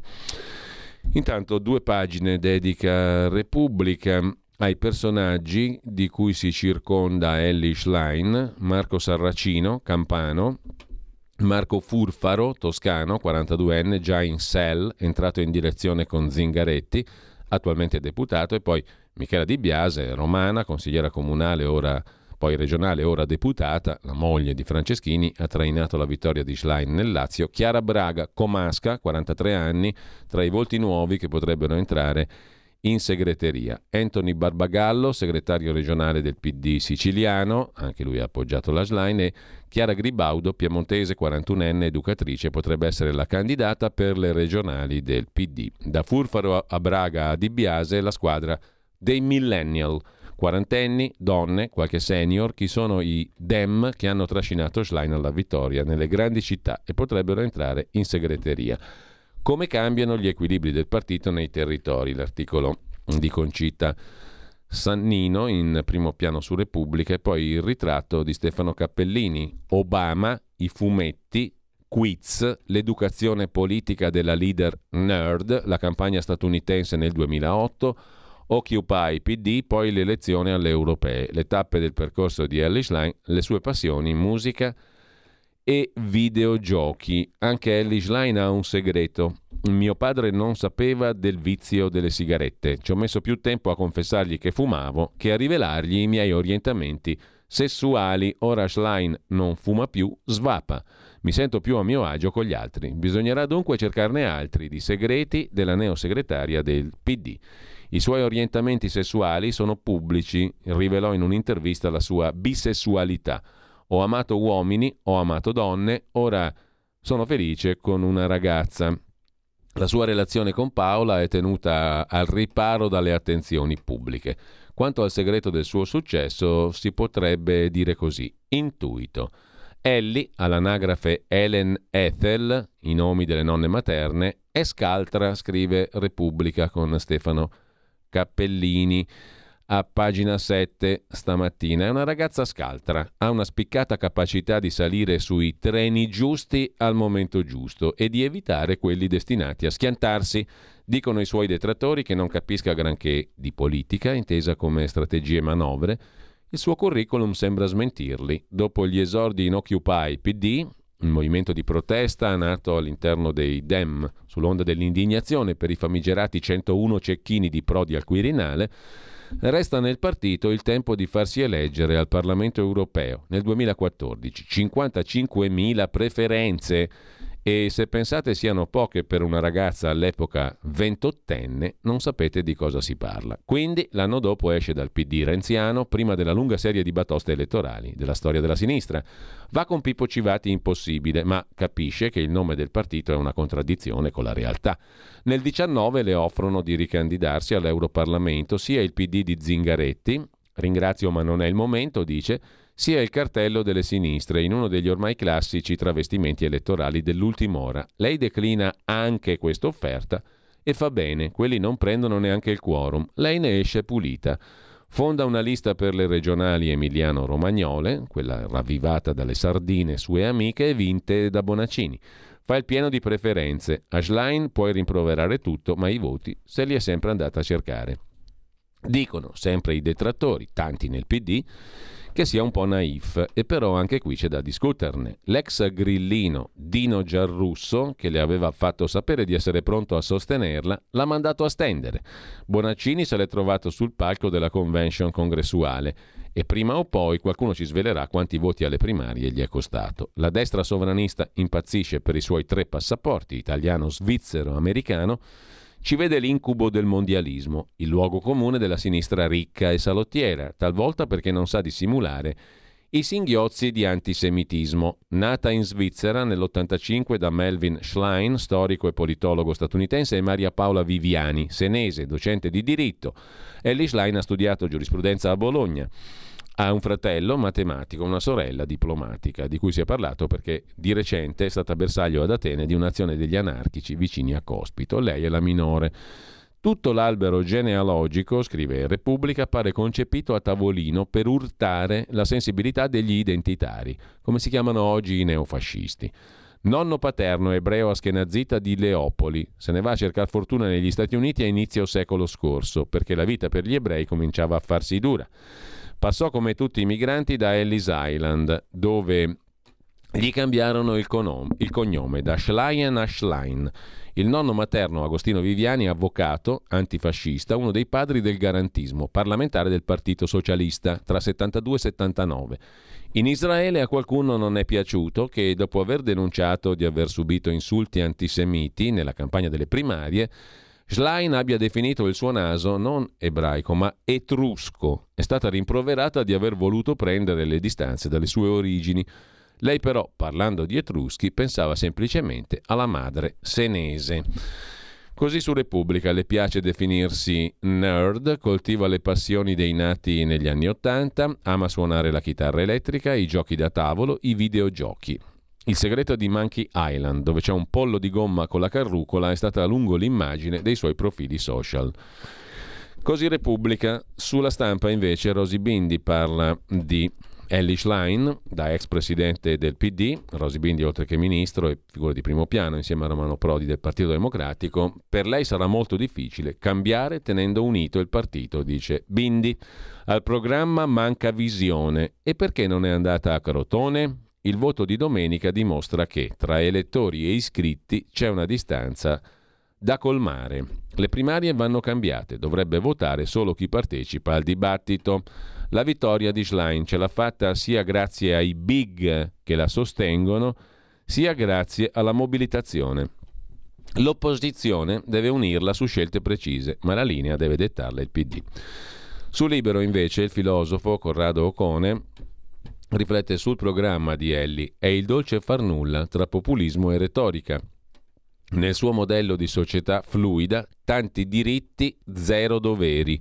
Sogna la giustizia climatica, ma non contempla il lavoro, scrive Corrado Ocone parlando di Ellie Schlein. C'è anche una curiosa tabella, una sorta di eh, albero genealogico della famiglia Schlein che parte da Agostino Viviani, avvocato antifascista, senatore PSI, membro del CSM, e Harry Schlein, nome assunto negli Stati Uniti da Herschel Schlein, ebreo aschenazita di Leopoli. Eh, il quale si sposa con Ethel Fox, lituana, mentre Agostino Viviani si sposa con Elena Giraldi, toscana. Dal primo matrimonio, quello toscano, nasce Maria Paola Viviani, che è la mamma di Ellie Schlein, docente di giurisprudenza, vive ancora oggi a Lugano col marito. Il marito è Melvin Schlein, nato nel 1939, professore di scienze politiche in sezioni europei di Atenei americani e ci sono i tre fratelli Schlein. Lei è nata nell'85 e i fratelli nel 75 e nel 78. Cambiamo argomento e vi segnalo tra gli altri articoli interessanti di oggi eh, su Italia Oggi due pezzi sull'auto elettrica. Il primo che dà conto di un'iniziativa in difesa delle vecchie auto, a difendere le vecchie auto a motore endotermico, benzina e diesel.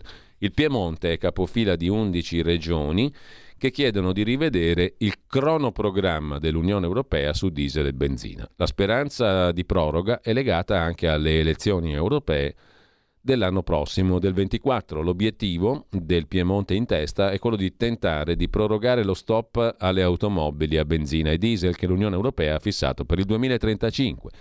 Nel 26, infatti, nove anni prima della scadenza, Bruxelles ha previsto una sorta di check, di punto della situazione. A quel punto una nuova maggioranza in Europa potrebbe rivedere i termini.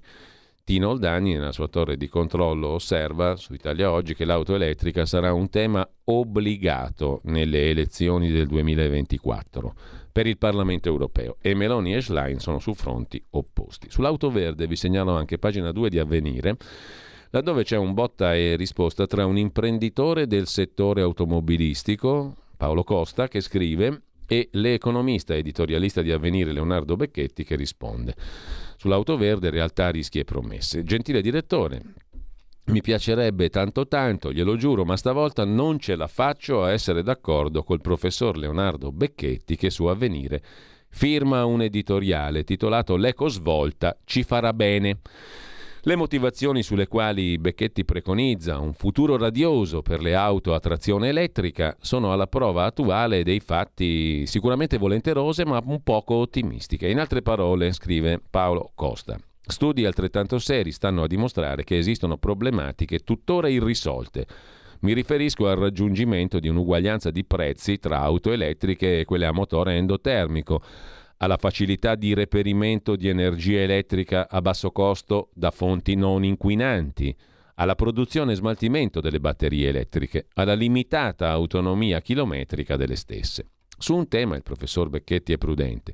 I lavoratori oggi impegnati nel manifatturiero legato al motore benzina diesel sapranno riconvertirsi? L'economista Becchetti elegantemente sorvola sulla questione aziende, che si risolvano il problema della conversione del prodotto da loro medesime, sembra dirci, e quindi passa al solo tema della formazione del personale e ci esorta a dedicarci alla riqualificazione della forza lavoro, alla formazione continua. Bello, ineccepibile, facile e sicuro, ma attenzione, scrive Paolo Costa su Avvenire. La tecnologia direi tutte le tecnologie, oggi galoppano, non sarà semplice starci dietro. Rivolgo una domanda al professor Becchetti. Lei ha già provato a formare su un nuovo tema letterario, medico, ingegneristico, una persona che abbia superato i 30 anni di età? Ci provi e poi mi racconti.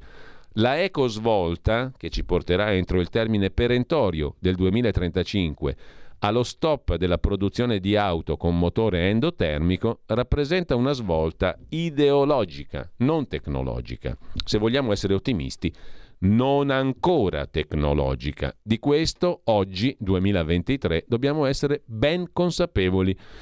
Negli anni 80 del Novecento, conclude il lettore, l'imprenditore del settore auto, Paolo Costa, su Avvenire, negli anni 80 del Novecento le stampanti uccisero le macchine per scrivere meccaniche. Quella fu una rivoluzione tecnologica, anche se non produsse svolte ecologiche.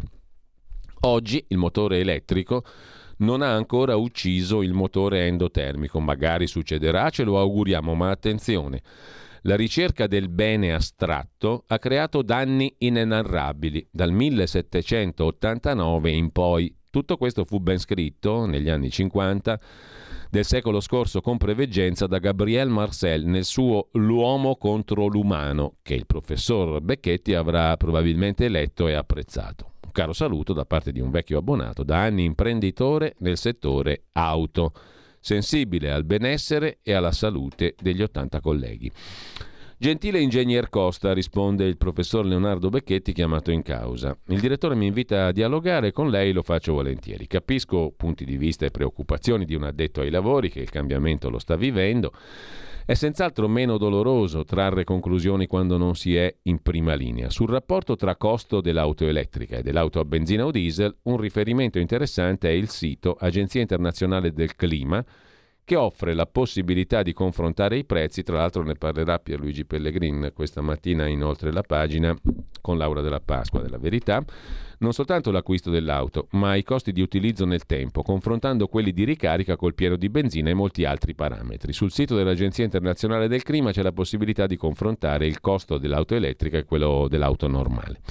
È sorprendente constatare inserendo i costi dell'elettricità e della benzina di ciascun paese, che già oggi in India l'auto elettrica costa meno di quella benzina per i modelli di bassa gamma al superamento di 9 anni di proprietà dell'automobile. Lo stesso accade per le auto italiane al superamento di 7 anni.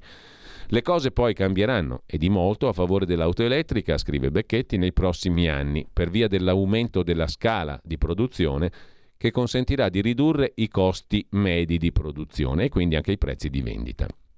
I progressi nel riciclo delle batterie e delle durate di percorrenza delle auto elettriche sono continui e costanti, tanto da ridurre la necessità di approvvigionamento da altri paesi e da rendere già oggi una ricarica di auto elettrica utile per più giorni di percorrenza media urbana. Inoltre, sul fatto che il motore elettrico non abbia ancora ucciso quello endotermico, i programmi di molte case automobilistiche di smettere di produrre i secondi, prima del 35, sembrano indicare una strada già tracciata.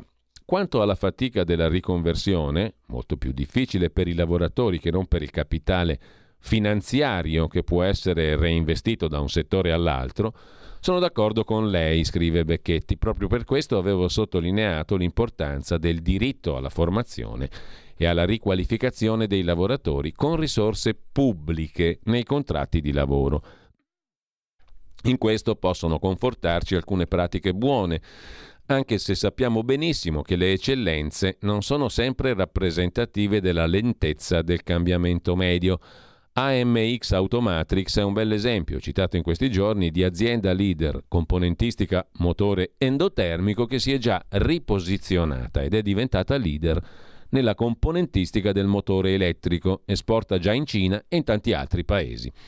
Ovviamente, conclude Becchetti, sono previsioni, possiamo sbagliare, ma se nel 1935 ci saremo, come spero, potremmo darci appuntamento per una cena e vedere chi aveva ragione. La cena la offrirò comunque io se l'impresa di traghettare l'azienda e i lavoratori nel nuovo contesto sarà riuscita. È l'impresa più importante che le auguro di realizzare. Una scommessa da vincere. Nel frattempo, cosa curiosa, guardate qua che bello, non dite al ministro della sovranità alimentare, il cognato di Giorgia, Lollo Brigida, che a Milano e in Brianza c'è la fila fuori dai ristoranti per mangiare che cosa? Il tanto vituperato hamburger fatto con la farina di grillo.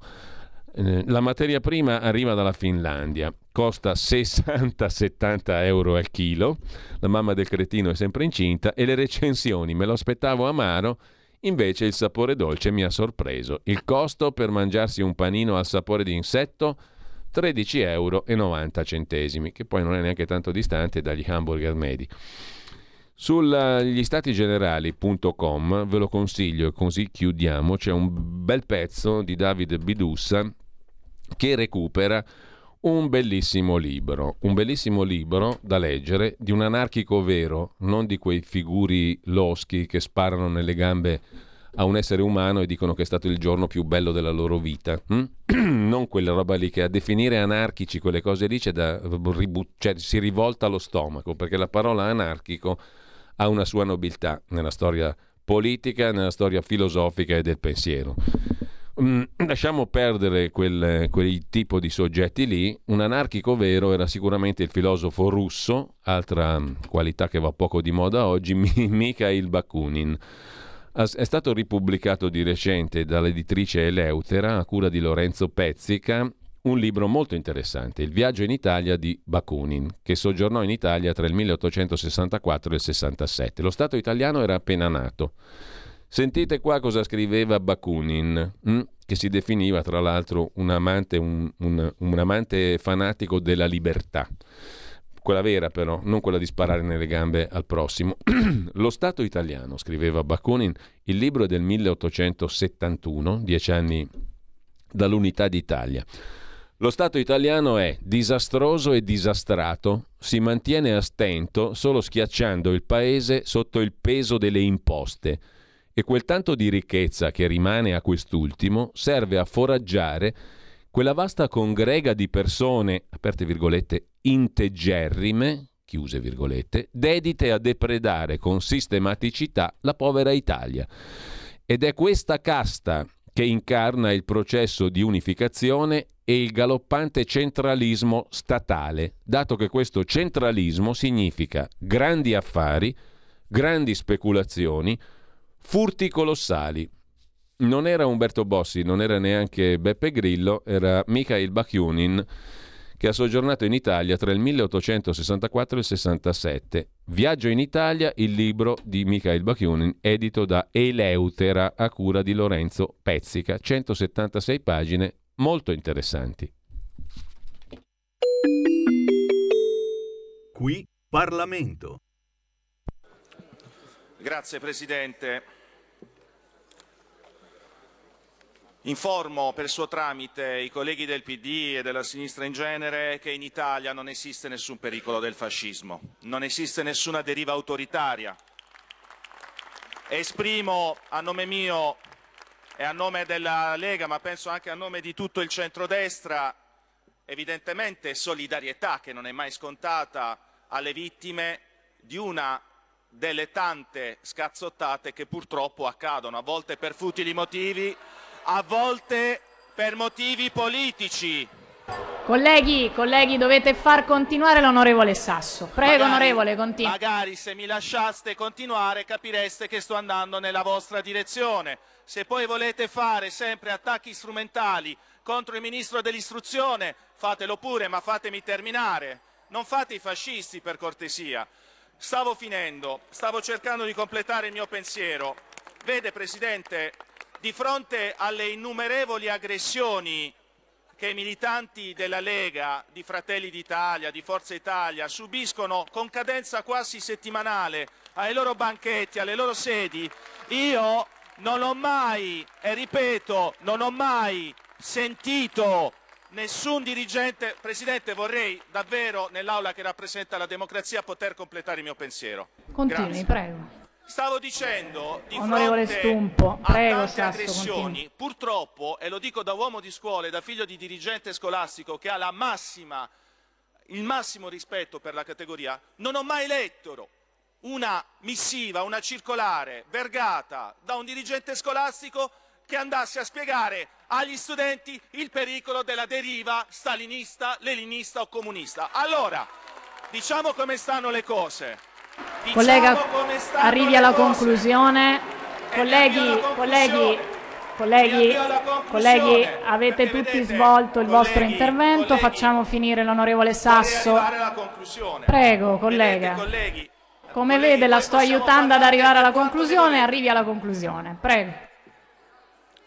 Non abbia nulla da temere Colleghi. dirigente scolastica militante del PD, perché poi si scoprono le cose. Poi si scoprono le cose.